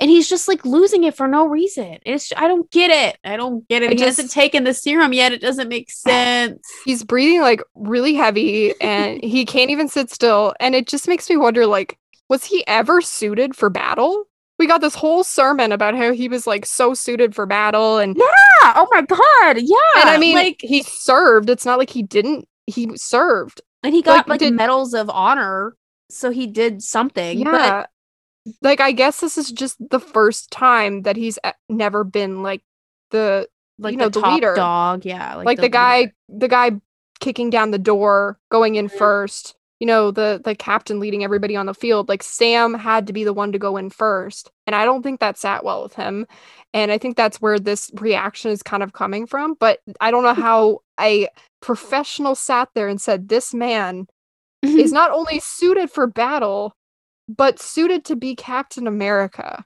I think this is just a combination of them seeing the warrior and and um John Walker and not seeing the counselor, you know. Yeah. He does again bring up to Bucky that, you know, does he want Sam's blood on his hands? And we never really actually see Bucky's response, but Walker does barge into the room like 2 minutes later, so it's insinuated that Bucky gives into that. He uh, he like says that. He like asks him if he's okay with Sam's blood being on his hands, but there's no like sound in the room to like trigger Walker to think that there's something going on where Sam's life would be in danger. I think to try and put reason with what Walker's doing is hard because he's not necessarily a character to be reasoned with. Yeah, I don't know how much of it to read into, but anyways, he says something to Bucky. First of all, he's like obsessed with Bucky's like super soldier serum thing, which like again, the dude did not take it willingly. He fell out of a train, fell like 200 feet, almost died and had his arm chopped off. And yeah, he wasn't like willingly given the serum. So Walker bursts into the room and shockingly, Karli and Zemo both escape. John Walker does something incredibly stupid, and then Bucky gets to do this really cool stair climb to chase after Karli, which I love whenever like Bucky gets to do cool super soldier things, especially like as much as I'm not a huge fan of Civil War in general, that scene where he like fights everybody in the stairwell, it's kind of like gave me those vibes. Yeah. Yeah, Zemo's like off somewhere we don't know where he is. This is a very elaborate building. It's like, Like, a maze. Yeah, there's a lot of like rooms and staircases and people just like chilling, using themselves as like human shields. Somehow Karli gets in this boiler room. There's a lot of boilers in this this building. Um exposed boilers, but she gets Seems in like this a safety hazard. It does. It does. I feel like there should be that many just sitting around. Karli's in this weird boiler room and she gets shot at and somewhere in the chaos uh she drops surprise surprisingly drops the super soldier serums in her little fanny bag pouch. you know, we're so shocked about that because that was such a secure Eh, secure way She's she a had kid. that. She is. She is a kid. See, this is a this is this is a thing where the words might not say it, but the actions do. She put them in a fanny pack, which was a very on trend thing for her to do. Um, but the super soldier serums like spray out all over the floor. Zemo's still shooting at her. Um, then Nico comes in and save and kind of gets her out of there before he can kill her. Mhm. And then Zemo decides, you know, because he doesn't want super soldiers, he's going to just like destroy all the super soldier serums. but Um, one. Ugh. Like Zemo, do your job. You didn't even do it well enough. You got Yeah. all of them but one. Yeah, but how's he just gonna like forget that when that's his whole if that's a whole end end game is to just make sure there's no super soldiers and then he's just yeah, like you just you needed to try harder there, man. sir do better. I will say though, like the way John Walker takes him out in this scene, I know that Steve used his shield to hit people. Like he, especially in that first opening, like Winter Soldier Lemurian Star scene, he mm-hmm. uses it quite a bit to ricochet off of people. John Walker just has this way of like hitting people with it that just makes it so much more violent. He definitely like weaponizes it more than Steve ever did, but just straight up throwing this thing full speed at Zemo's head and hitting Mhm. him like in the temple just yeah it was really violent i don't know if there's like it just it really little things like that are jarring Yeah. because we know they're not the same people obviously steve rogers and john walker are nowhere near the same people but little things like that with like the shield just kind of freak me out to see I do like that it that it means that it cuts to Zemo like laying on a couch with like a warm rag over his eyes. That's true. That's true. That's pretty good. Yeah. He, you know, because he deserves it for all the great work he did, not destroying all the super soldier serums. Before we go to Zemo on the couch nursing his wounds, uh, we do get a quick thing of the Flag Smashers. They they regroup somewhere in the camp, and uh, they barely know John Walker, but they've decided that they already want to kill him It's almost like they can like- tell that he's a threat. and just like a garbage human being. So I'm definitely down. You don't want to root for anybody to die, but if the flag smashers want to kill Captain America, who are we to stop them? Anyways, we do go back to the fancy Zemo palace and he is nursing his probably massive headache on the couch with a glass of bourbon again, because I'm pretty sure that man should be drunk by now. With how many drinks he's had today. Maybe that's why he forgot to to he forgot one of the so like the super soldier serums is because he was drunk. He was just drunk. That's funny. He would be so much more successful if he just wasn't day drinking all the time. But where, what's where's the fun in that? If you're Zemo, you're gonna day drink. It's just it's part of the aesthetic. We get another conversation with Zemo and Sam. I feel like we get a lot of that. This episode is like the third conversation they've had um, about wiping out the it- super soldiers. Yeah, I think it's just because they both have such like radically Different different perspectives. views. And I I really applaud Sam because I mean like this episode definitely puts him on a pedestal and and lets him shine and and his counseling and his ideology and his um, moral compass Mhm. but literally this entire episode i swear is just devoted to sam wilson tearing apart every argument these misguided delusional men make and it's it's great like he just his entire job is to just tell john walker and zemo that they're problematic bucky does come into the scene and he immediately calls walker crazy like a massive red flag That's like a really obvious red flag. Whereas like the one eh, from episode two, whenever like Lamar says you can't punch your way out of situations anymore, is like a subtle Yeah. red flag. yeah But they're all Like- there to tell you to not trust this man. and it's it's kind of it's kind of nice as as someone that very biasly hated him from the start and was just like looking for reasons for him to not be like a good person to finally just have Bucky be like no that dude is straight up like crazy. I think he says something like I know crazy when I see one which like sure Bucky. Yeah, he says like I'm crazy, so I know what I'm talking about or something. Yeah. Um, but I remember kind of like not laughing at that line, but almost being like getting chills from that line just because Mm. I was like, ooh, ooh, that, ooh, that's not good. Yeah, I don't want him to see himself as something that's comparable to John Walker. I don't want that. Yeah. And we don't even get to like simmer in that because then crazy bursts through the door because of uh, that seems to be what he's doing today. Walker's just bursting through every door. And now he's demanding Zemo, which is insane to me because he's had Zemo all day and he had the opportunity to take Zemo when the super soldier serums were being crushed and didn't. And now They of a sudden he also had comes in- him handcuffed earlier. and now all of a sudden Walker wants Zemo. So and and Sam does make a point of first of all, Sam Walker comes into this room very hot and yelling and demanding a lot of stuff. And Sam has a really great line. He says, "Shield or no shield, the only thing you're running in here is your mouth." Mhm. Which I just Sam has a lot of good lines in this episode, but You that one really is like that so one. great. Yeah, I love you that one. about you that one a lot. That's not good if you're telling me that, but I do I, I do need to like get one of those like fancy logo, you know, like prints for the wall that just has Yeah. that line, but in like scripture with flowers, so it looks like all pretty. It, Sam has this great line, but he also does say to Walker um, that you know they know he just wants Zemo because Zemo has like the information on the Flag Smashers and everything. Walker takes it up a notch by demanding that Sam fight him, which totally a, a sane move to make. That that screams sane to me that you would go from that to okay, I'm gonna fight you, and he like even drops his shield like oh I'll make it a fair fight, which boy don't. I will say before the Dora Milaje break in, I did not watch Lamar in this scene at all because there's a lot happening. And in the last rewatch, I for some reason watched Lamar while Walker is doing all this. Mhm. And it's like a completely different person. Like Lamar is genuinely concerned. He's like very disgusted almost too at what at what Walker just said to Sam about the fight like wanting to fight him. But he genuinely is just looking at his friend with utter confusion. Interesting. concern. I didn't notice that either. I didn't until like the last rewatch because you're not really watching Lamar. At this No. point, we've kind of moved on from watching Lamar because he does agree with majority of what Walker's saying.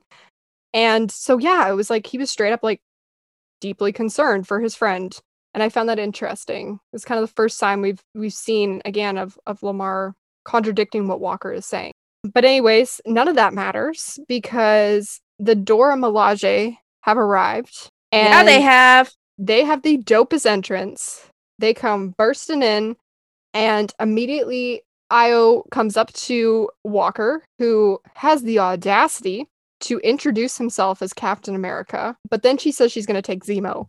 And John does something even more stupid. He touches her and basically says Never put not your gonna hands on a woman. Never. Don't Put your hands on a woman, and definitely don't put your hands on the Dora Milaje. yeah. They're What? royalty.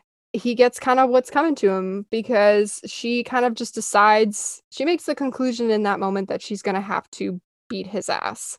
It's such a Oh. good action sequence. This Dora Milaje John Walker fight might just be like in my top five like fights of all of Marvel. Nuh Um, Wow. Yeah, I think so. I really love it. I do. It's got like great hand to hand combat. I remember when this episode aired, especially the crap he was doing before this this scene. I just wanted someone to look him in the eye and be like, "I'm gonna beat the shit out of you Mm. because I'm sick of you talking." And so when she just looked at him and was like, "Okay, we're gonna fight," I just yeah, I appreciated that because I just needed that to happen. Also, we saw him find the serum, but we know that he hasn't taken it yet because he doesn't win this fight. So it's the fact that he lost to the Dora Milaje that was the final blow to his ego that he had to take the serum, which is hilarious to me. Because did he ever think, even probably with the serum, that he would have beat the Dora? Because he wouldn't. And this scene, I mean, this fight escalates very quickly because he is clearly not equipped to fight them, but they don't really care. And the Dora Milaje are just escalating the situation more and more as he fights back. Um, it is it is point to note that they don't really go for the death kill with anyone else in this room. Like they're straight up like going for like if John dies in this, they don't really care. They're definitely going a little bit harder with him than everybody else. Like Lamar, they throw over like a table, and they're not really like ser- even Sam gets in the fight at one point. I don't get really- this. I don't know why Sam and Bucky had to join this fight. I don't know why Sam turns to Bucky and is like, "Well, we gotta help," because no, you don't. Like you know, I mean, I guess Sam is like a noble person and wants to help people in nature, but like they don't need to intervene. Like just let the Dora Milaje do what they want. There is Because- a good chance though that if the Dora Milaje continued, they probably would have just killed John Walker, which fine by me, but I Yeah, guess who cares? wise is not great. That's true. Um, My favorite part of the scene is when. do you know what I'm know going what to your say? because it's my favorite part. It's when Bucky looks at him and goes, he looks at him He's- and says, "Looking strong, John." Oh my gosh. Okay, yeah. Bucky's looking strong, John, is a whole vibe, and I love it so much. Like just the, the fact that Sam's like Bucky, you really should help, and he thinks helping is like just shouting encouragements at John Walker while he completely just gets his ass kicked. Like totally so fake. funny to me. Yeah, it's so good. It's so petty. I love it. And then like Sam's visible like frustration with him, like no, that's not what I meant.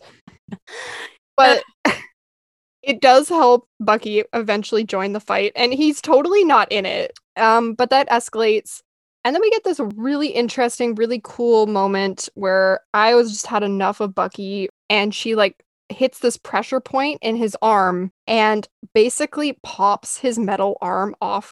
And I remember watching that the first time, and it was just like, oh damn, she did that.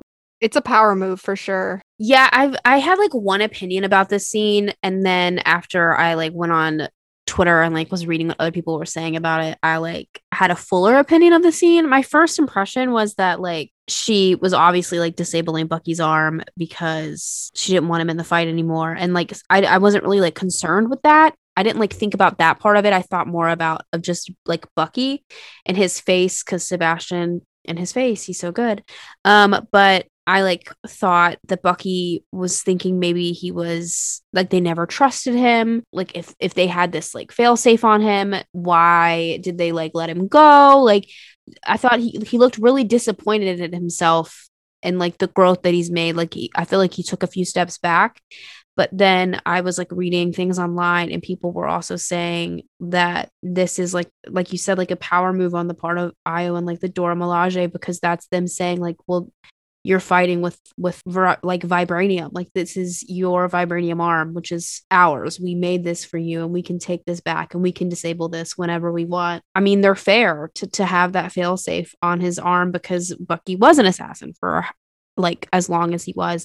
And i don't think that it's unheard of to think that there should be a safety net on a device that could be used to harm people, especially when it's made with their vibranium. I just think mm-hmm. that there's a lot going on in that scene because it could it, it can be a moment of Bucky doubting himself and it can also be a moment of the Dora Milaje being able to say this is ours and we can take it back whenever we want to. And I think the same could be said about the shield whenever the, the fight sequence ends with Dora Milaje holding the shield. Yeah, I love whoever made the decision in the scene because it's not something we really are thinking about. We're not thinking about the connection in that moment between the arm and the Wakandans and and Shuri and it's just like it's it's not something we're expecting. So when she pops that arm off, it really is like a shocking moment, but it's all the things that come after the subcontext that you read into. Mm-hmm. And yeah, they have every right. I mean, they have every right not to trust anybody with their technology and and their their tech. I mean, the shield is is a case where where their vibranium got in the wrong hands and yeah. then eventually led down the line to going to shield and Howard Stark used it to build the shield and and there's a case where they had no control over over that shield being made with their vibranium and they do technically own it and it was pretty awesome that they made that point at the end of you know giving it back to john walker but letting him know that it wasn't his. Yeah. And and which is great because he said he was you know property of the government like two episodes ago so i, I needed exactly. to just be like no that's not yours. Um but yeah the arm i think it was just a great power move on their part in, in saying like you know, yes, we're gifting you this arm and yes, we trust you in the moment, but yeah, I mean, I think it's a level of like it's the winter soldier and you're giving this guy his metal arm back. You don't know how many years down the line where that metal arm's going to end up. Mm-hmm. And it's it would it would make sense that these Wakandans who have such advanced technology would of course have a fail safe. Yeah. For those kinds of things. And I I think that was such an important detail that I would have never thought to have in there. Eric Leven, that the VFX supervisor on Marvel Marvel Studios, uh, that did the Falcon Winter Soldier, he actually did an episode. Um, he did like a YouTube video with Marvel, kind of walking through this scene and how it was done and how Bucky's arm is kind of made for TV. Um, because they do have a rubber arm and they also have a VFX arm that they kind of substitute in. So the majority of the time, 30% of the time it's the rubber arm, but majority of the time it's this digital arm that they put in afterwards. Um, but for this specific scene, I guess they actually had like a, a practical metal arm made so that they could drop it off camera so it would clatter onto the floor so they could kind of get a shot of it and know the camera operators could know how to line up the shot. Um, which we've seen from Instagram because I think Sebastian Stan posted a bunch of photos of him hugging that arm. Yeah, on set. I think with his stunt double. Yeah, like a baby. He was like yeah. holding his arm like a baby. so that's like that's the practical metal arm. Um, and then there's a part, I guess, where when he picks up the arm, the detached arm, he actually has his real arm behind his back in the scene, and then they just kind of like edit out his hand. Um, and then he has to click the the arm back into his sleeve, and they actually put magnets in his sleeve so that when he puts the arm on on his shoulder, it kind of clicks in. So it looks like it's going back into its socket, but it's actually magnets on the shirt. So I thought that was kind of cool. But that's on, that'll be Marvel Studios, uh, their YouTube channel. They did, it's also on Instagram as well uh, with Eric Leven. And it's a really cool video, walks through the scene as well as how they do Bucky's special effects with his arm. And yeah, I found it really, really cool. Well, all this crazy Dora Milaje, John Walker, you know, Fight Club stuff is happening, battle to the death. Um, Zemo, of course, to no one's surprise, uses the opportunity to escape again. I think this is like the fifth time. I feel like he's just he was just doing it to show them that he could like escape. You know, all those times before so that when he actually escaped, you know, it would be on them and they would feel like idiots. but uh, there just happens to be like a hole in the bathroom that he escapes into, like, I assume a sewer system. I think Sam makes a reference to like, you know, it being surprising, and Bucky's like, it's not surprising at all. It really shouldn't be surprising. He's, yeah, he has slipped through their fingers multiple times. Um, but anyway, Zemo is gone, and the Dora Milaje are not too happy with Bucky, and uh, that's kind of their cue to exit and go deal with that. And hopefully, this isn't the last we see of them. Kind of the same as Isaiah Bradley. I I hope this show utilizes them a little bit more because they deserve their own spin-off for sure, but they've definitely elevated this episode and just the generally like the series with this one scene Mm-hmm. because they they bring in the aspects of the the world building, like you said, um, but they're just such interesting characters. Yeah. Agreed. So we move on to two scenes that are kind of they're important to the big setting up the big end fight. So the first conversation that we get is between Walker and Lamar uh, at at an airport table, and they're discussing the super soldier serum because Walker has it in his back pocket and is debating whether or not to take it. Um, it's surprising because Walker's actually not 100% sold on taking it, or I think he just needs someone to agree with him to take it. I, I don't know if he just Which needs is- his ego. What Lamar is always there for. Yeah, but he's definitely showing more doubt than he ever has in in terms of his role as Captain America and and what the right path is. And I think this is the only scene where I do see that redemption or at least see like part of him that's human, which Yeah. is insane because we got like the complete opposite in the scene before this.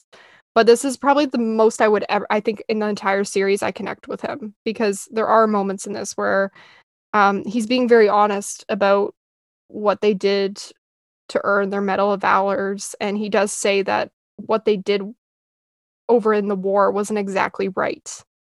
And it's the first time he kind of talks about his line of work and also his hero moments in a negative light. Yeah. He, he doesn't seem proud of them. He doesn't seem proud of what he's done. And it kind of makes me understand why he needs Captain America to be this good thing, even though he's making it a worse thing for everybody. But he needs Captain America to be like the right thing because what he did up until now hasn't exactly been worthy of Captain America. And that's interesting. it's almost like he needs Captain America to like repent for what he he did. Which But then he's not, as a person, willing to change. So he's just yeah, bringing the same tactics into the Captain America role. But Exactly. he thinks because it's Captain America. I think he thinks that like yeah, I think he thinks that the mantle of Captain America will change him as a person, but it's not that easy. Like you have to do Yeah. the work. And Lamar, this is an opportunity where like the confusion and the concern that we've seen Lamar show throughout this episode could come through. It doesn't. Um, he does just tell Walker that if he had the chance to take the serum, it's not the same as Sam Wilson. Sam Wilson earlier in the episode straight up says, I would not take the serum if I had the opportunity. Doesn't even hesitate. yeah. Lamar doesn't even hesitate in saying he absolutely would take the serum. Um, which his I think his reassurance that he would take it in a minute just tells Walker that he should take it. Mhm. And um it kind of ends with them saying they could have saved a lot of people with that serum if they had Yeah. had it. And so they're seeing it in a positive way, but what they've done up until now, they they haven't actually had to save anybody. They've really only been hurting people. Yeah. So it's interesting, but I wish that Lamar could have could play like a bigger part in in this role with him. Like I wish there had been two super soldier serums and it Mm. could have been them together, you know, or something like that because yeah, I feel like like he gets the um the serum in the comics is from Yeah. Power Broker. I feel like if they're going to be very close in the way that they're thinking and the way they're going about this, that he should have been a part of that side of the journey with the super soldier serum. Do you think that they could have like split it? Or do you think it wouldn't have worked? I genuinely am really pissed about the way the super soldier serum works. I understand like it's modern day and it's supposed to be less clunky and you know people aren't supposed to die from it, but it shouldn't be as easy to take as like off screen. Like Walker literally takes this off screen and is fine 2 minutes later. I just got vaccinated the other day and I was like sick for at least a day. You're telling me the super soldier serum isn't going to have lasting effects? For more than 10 minutes like the, Yeah. the flag smashers talk about it burning through their veins and stuff and That's he's, true. he's fine like an, not two hours later That's so goes- true. so that just this this whole super soldier serum thing really ticks me off because the science we're shown one thing in the first avenger and i understand that was like how many years ago but i hate that we have like this modern version that's so accessible and easy and they made it too easy like way too easy but That's only really one point. person gets one vial and i just i don't know i think Yeah. he could have considered giving it to lamar or sharing it or Yeah. Why not? could have given it to the government to make more. You know, there's so many possibilities with that. But we're kind of on track for one story specifically in this episode, and it's whatever s- fits that story. Um, There's also that before- first Avenger parallel. I love a good first Avenger parallel. Me too. It's just like the whole idea of like the serum amplifies good, but it also amplifies bad. I just I love that, and I love how it keeps coming up in this show. And this is another scene where they directly re- reference it. Like Mhm. Lamar and Walker both discuss the fact that well, it only amplifies good to great, so you're fine. But Lamar like says power just makes someone more of themselves because that's why he's confident that like he could take the serum. Not he, John, but he, Lamar. And then he after like in the same breath, like he's he, he like you said, he says that like Walker could take it because of that too. I think with Lamar, a lot of his, a lot of what Walker, uh, like Walker does in the heat of battle and stuff, I think he agree w- agrees with on some level. Like he would do a version of that or something. Yeah. So I think for him, it's like he's just reflecting his own thoughts and ideas. So, and I think Lamar and Walker have been friends for so long that he just knows what to say to Walker too. Like he's just Mm. used to saying what Walker wants to hear. So, yeah, I think there's so many layers of that relationship that we didn't delve into in this series that I'm really mad about because it would have given these scenes more context. I will note though that Clé Bennett, who plays Lamar, um, he has a really cool Marvel Cinematic Universe and Kim's Convenience connection, um, which is like he's uh, also a Canadian actor, and he actually played uh, Alex in the stage version of Kim's Convenience. Uh, Simu pointed this out on Twitter the other day. And Simu also said that they were both in Heroes Reborn. Shelby and I were talking about this earlier that we don't recall anything that happened in that show. I recall it being slightly problematic of a TV show. Um, it was a little while ago, but yeah, so Simu and Clé were both in Heroes Reborn together, but Clé was actually the lead and he was a, a stunty. So that's kind of Mm. interesting. And now they're both in the Marvel Cinematic Universe. Um, but anyways, the other side of this conversation happens with Karli and Sarah. this phone call's So- really weird to me. I kind of like it. I don't know. I just I- like I just don't think that Karli sounds like a human being. I don't think she had to be as young as she was in the series. I think I wish they had of they will do this in er, later episodes um as the conflict gets more intense. They will kind of play to like her more childish youth, like her fear in the moment of battle and stuff because she's not Yeah. battle tested or anything. Like she's not a soldier. Um but I don't think she had to be that young, especially if she's going to be like, you know, this leader of the flag smashers and a lot of the flag smashers are older anyways. So it makes sense that she could have maybe been like in her later 20s or 30s, and it probably would have made more sense for the dialogue. E- either that or she's just maybe like a prodigy. Like she does talk. She does talk about wanting to be a teacher and a professor and everything. It's a so prodigy. you never know. I mean, true. But she does call Sarah uh, to discuss Sam.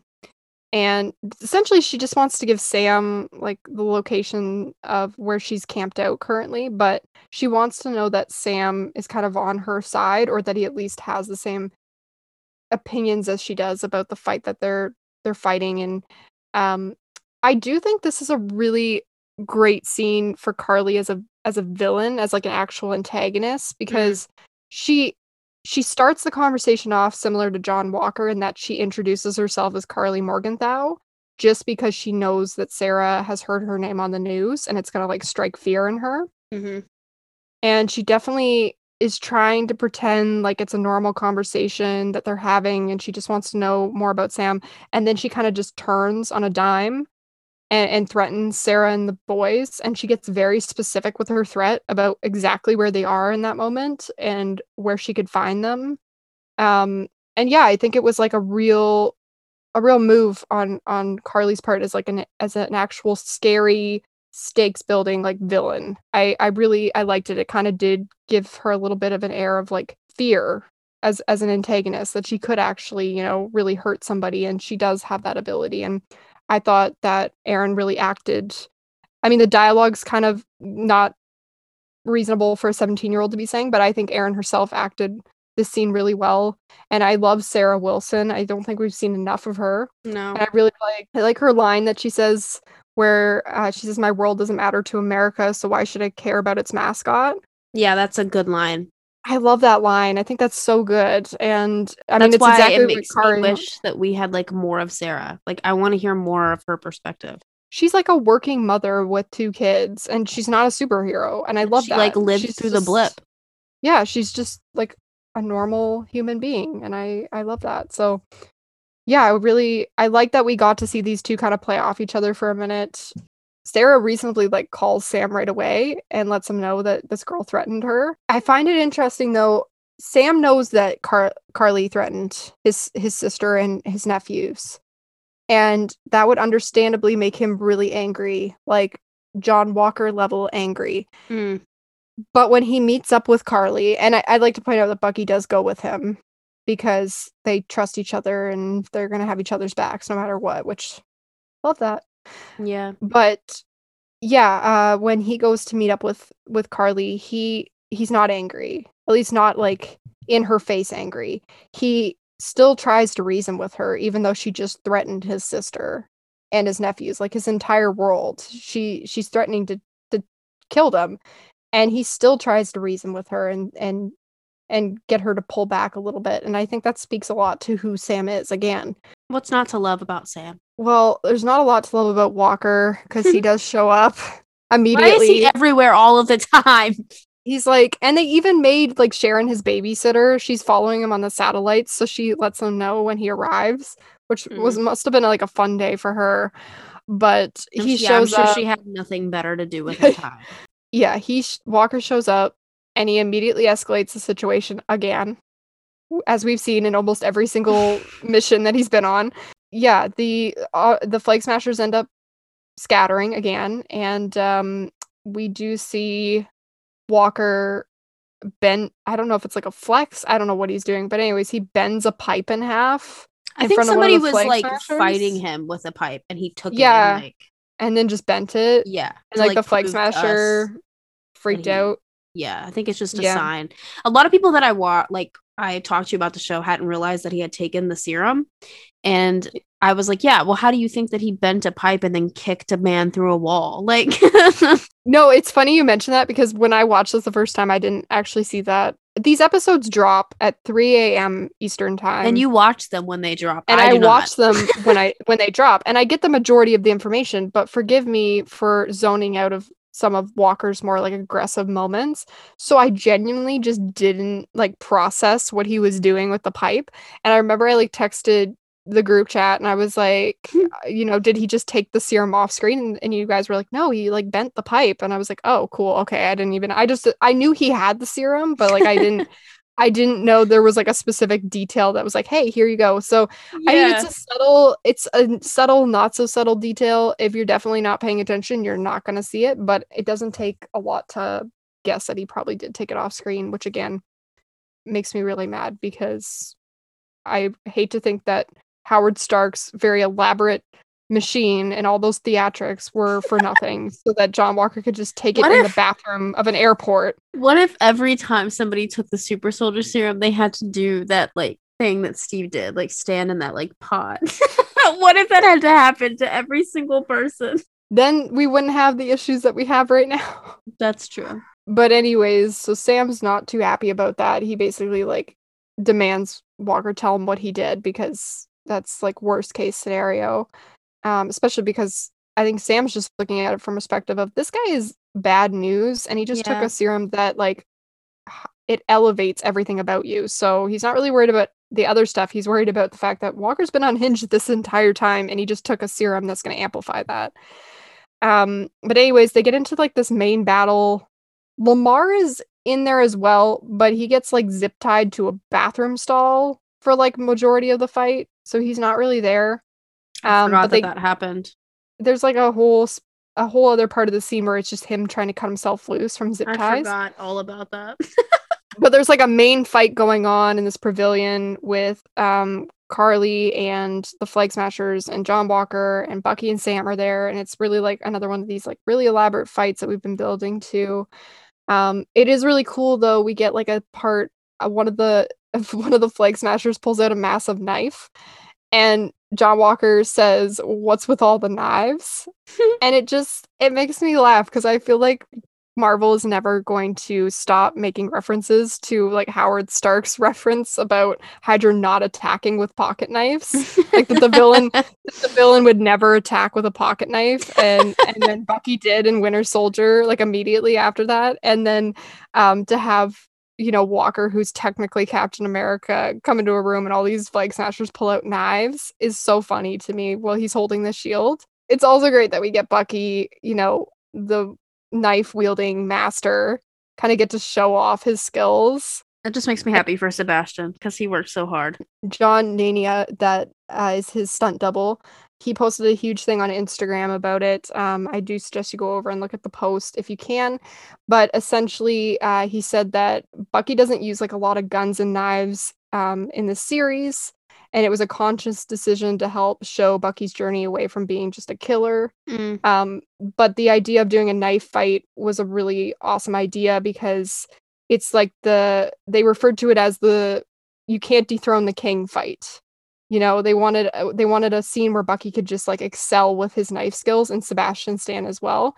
And um, they said if you take note, Bucky uses the back and the unsharp side of the tanto and defense manner throughout the fight. He never actually uses like the knife part of it. Um, and then he throws the knife right by his head as like a statement to not cross that line. and then line. says, "You're welcome." Yeah, because you know Bucky, and it's just yeah. They said that um that this was this fight was 100% Sebastian Stan, and that he nailed the knife flip on the first take.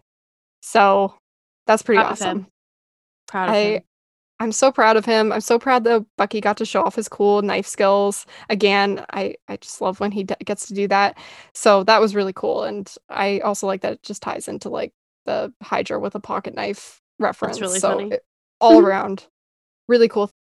This fight goes from really cool to really emotionally devastating and horrible in a matter of seconds which is great. John John Walker's like fighting like a bunch of flag smashers, and Karli, who's decided she's going to kill Captain America, kind of enters the scene and she goes to run at John.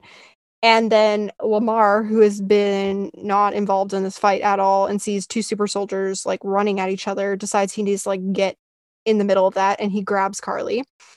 And it's not like a conscious, I don't think she was trying to actually hurt, like, I don't think she was trying to kill Lamar, but she throws him really hard against a pillar and it's like it's like a stone pillar so he like dies upon impact i'm assuming. We don't really see this is a, this is still a tv 14 show so we don't really see a lot but we do see him slump over and we assume that he's died but this scene does a really good job of like everything stops immediately when lamar hits the pillar like all the mm-hmm. fighting stops the sound stops and you and it kind of goes in slow motion. You see sam and bucky turn around so you kind of know it kind of it kind of elevates the gruesomeness of it and then it just keeps the buzzing gets louder and louder as john's like walking over to lamar and shaking him and then it just gets to like a high pitched screaming buzzing noise is like he comes to the conclusion that like lamar died and like karli when she threw him at the pillar killed him so He didn't have to die. Yeah.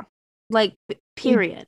Like yeah so let's let's talk about lamar's death because it's sad when it like the actual death is quite is quite sad and, and brutal um but it's it's i think the worst part of it is it's an accident more than anything it's still a fight to the death but he, he wasn't involved in it so that that always makes it like harder to watch it also is hard to watch because why are we killing a black character to advance the emotional arc of a white man? Like why why are we doing that still in 2021? hmm That I don't get it. It's unnecessary. Walker could still have the same fallout that he does at the end of this episode without Lamar dying. Lamar could have gotten seriously injured so that he wasn't around, and Walker could still have an outburst that leads him to where he goes. It's unnecessary. It doesn't make any sense. And I tried to like understand and maybe see their side of things and telling this story, but I I don't. Um, yeah, I mean, I agree with all of that. From a character standpoint, we just didn't get to know Lamar at all. He really was just like a plot tool, which was really frustrating because in the Yeah. comics, they're kind of like two sides of the same coin in a lot of a lot of ways. And it would have been nice to see them go on this like journey together. But the problem with like six episodes and not having a lot of time to build these arcs is that it usually has to come at a character's suspe- like expense. And the problem with Lamar is he's kind of that linchpin for Walker from the start. He I mean it's not a shock that he dies. You can there I think the show kind of hints at his death like two other times where it even like slows down before he hits like the ground on the on the highway and there's like another scene where he gets hit fighting the flag smashers and so they're constantly, you know, shadowing it in the plot that's going to happen, but it's difficult because I think they were just setting up the story that this was the only way they were going to get Walker to kind of go off because he didn't have any other connections. It was literally just Lamar. And so in a way, they built the story in this in this way that it could only be Lamar's death that really built to this this insane emotionally devastating like gravitating finale that we're about to get to. But at the same time, no no show is ever elevated by a character's death. It shouldn't be. It should be everything around it. It's like you can have a really good character death, but there has to be build up to it. There has to be a reason for it, and there just isn't that with Lamar's Lamar's death. We just didn't know enough about him. There's really the only payoff to his death is this scene that we're about to see. And yeah, it's really emotional and it's important and it needed it, it kind of needed to happen but it would have been nice to see the show set up several different ways it could have happened so that it, it didn't always have to be Lamar and we didn't see it coming like a mile away too. Mm. I think they could have done so much more with his character and I I wish he had a stuck around even so I wish they just had a fleshed out his character a little bit more. I think it pays off for what it needs to do for this episode, but the other hand of it is that we lose this potentially great character. Yeah for a death that isn't really even that successful like his actual death scene you know it's sad but then it's immediately overshadowed by something else so yep.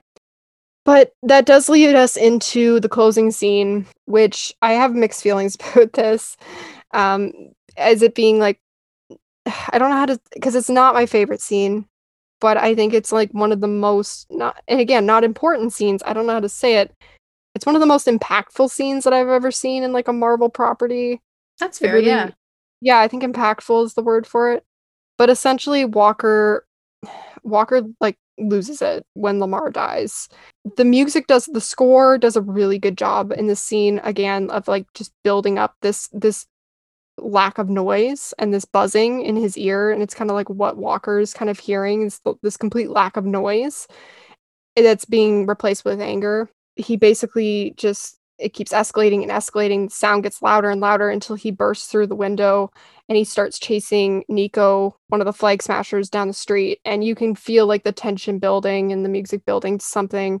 And uh, he ends up cornering him out on this on the street by this fountain. And um, yeah, he decides in that moment his anger gets the best of him, and he decides this man that was running away from him that did not kill Lamar and was not hurting anybody in any way uh, needed to die for for his crimes um, which is really sad that he made that decision. But we get this really grotesque scene where he uses the shield as for the first time a weapon to kill somebody.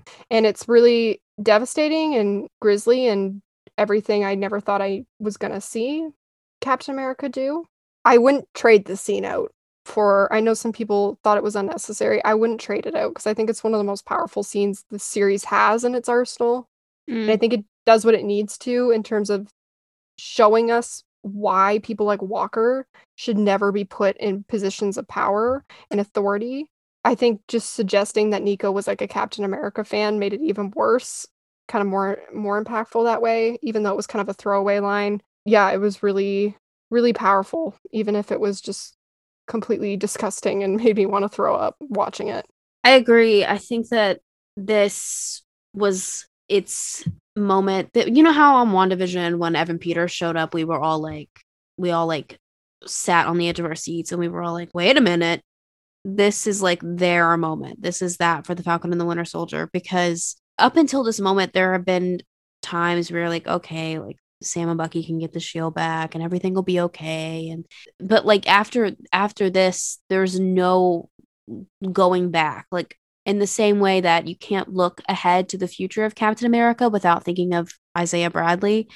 There's no way you can go fu- like go ahead with the future of Captain America and not think of of Walker like wielding the shield as a as a means to kill a man in broad daylight. He's permanently tarnished, if not completely destroyed the reputation of Captain America by killing a man who looked up to that symbol as as a like a symbol of hope. And like yeah i would i agree that i wouldn't trade this scene. I think that i think it makes what the show does with walker even more frustrating because he's a villain. He's like a bona fide villain. He's a killer. Like he killed a man mm-hmm. like an innocent person. Like i wrote about this in my review. The my first concern after the fact of like after settling with what had happened is that if Captain America is this now, I I knew that this show was always going to be like we knew going into this that Sam was going to become Captain America. Like there was no denying that. Like it would be a journey to that point. But I was so concerned that Sam was going to be shouldered with the burden of having to to re- repair the reputation of Captain America. I didn't want that for him because that's not Sam's responsibility and it it really bothered me that like Lamar had to die for this to happen with Walker because it wasn't it shouldn't have been Lamar's whole purpose on this show just to guide Walker in the right direction to get to this point. It's it was frustrating and impactful and I just I was so concerned. I I could not care less about Walker in this scene. I was disgusted mm-hmm. by the actions and I I knew before this scene but this solidified it that I couldn't I could care less what happens to him. I just knew that he he couldn't have that shield anymore because what it represented is gone. The whole world is watching as the episode is titled. It is like the present and people have phones and people are recording this and there's no way to like push this all back down in the crucible and act like it never happened. There's no way to do that. Honestly, just more concerned with Sam. I was more concerned about him. I didn't want I didn't want him I didn't want this to discourage him any further from picking up the shield, but I also didn't want him to pick up the shield in retaliation to this just to make it better because he shouldn't have to. I think that this like this is its this is the Falcon and the Winter Soldier's big scene that like left us all like what's going to happen next. If they did this, what's mm-hmm. going to happen next it definitely it's yeah it's one of those scenes that haunts you and you don't know how to feel about it because it makes you feel horrible but its purpose is to make you feel horrible yeah. so you you don't know how to be mad at at at the show or and yeah again i wasn't thinking about john walker at all in that moment i mean we already know who he was and what he was going to do the moment he got that shield and so just seeing him do it was enough but um I yeah, I had a very visceral reaction to the scene. Uh, I don't I don't cry very often. Um, and I know I texted a couple people after this and was like, I was a mess. And they were like, Oh, I didn't I wasn't crying, I was just shocked. And but I full on it didn't I think the first time he threw he took the shield down and we don't even see it. We just get the suggestion of what he's doing and hitting this guy with the shield and you see the blood on the shield. I just I lost it.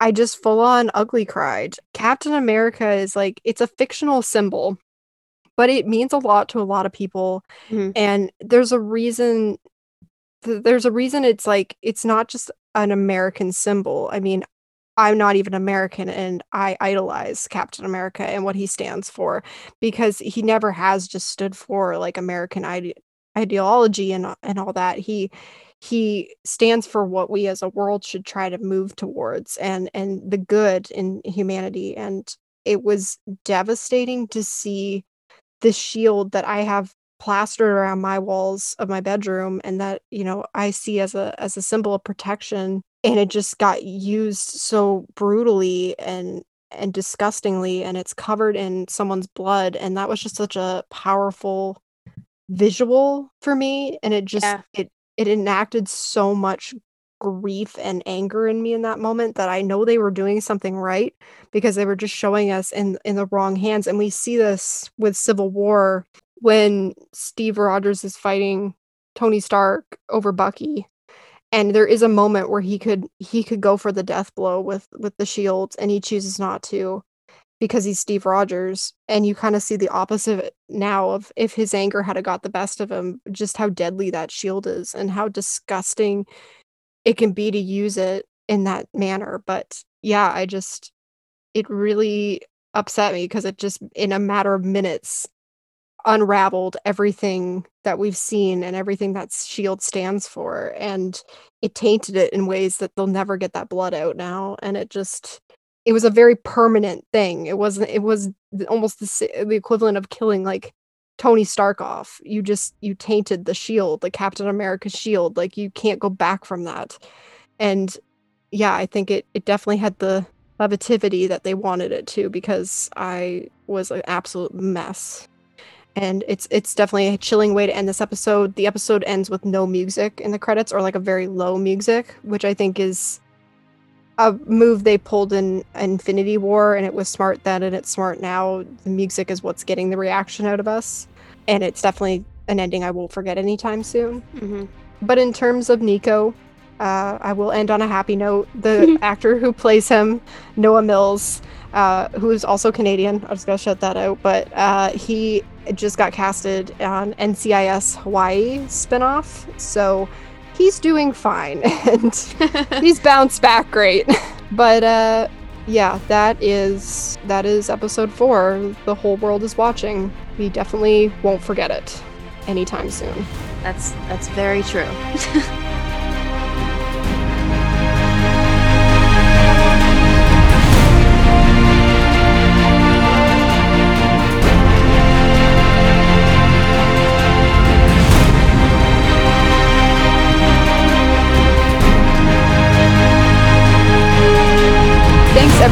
For listening to another episode of our podcast. We really enjoyed just diving into episode four with you. We know it was a little bit of a tougher episode, uh, but we really enjoyed the discussion and we can't wait to dive into episode five next. In terms of our reviews for this episode, you can find my review of episode four of Falcon Winter Soldier on Telltale TV, and you can find Shelby's review of episode four on Fangirlish. And we are also now on Scener, uh, which is an app for watch parties. So whenever we drop a new episode, we will also be doing a watch party for that episode. And if you are looking for a place to listen to this podcast, we are now on Apple Podcasts where you can go and listen to all of our episodes so far and leave us a rating and review, which would be great. We would appreciate super the great. feedback. It would be super great. And while you're at it, you can follow us on our socials. Our Instagram is at Super Into Podcast. Our Twitter is at Super Into underscore. Our email is superintuitpodcast at gmail.com and our Scener is at superintuit. We hope you guys enjoyed this episode and we'll see you soon. This has been Super Into It. And we're super into The Falcon and the Winter Soldier.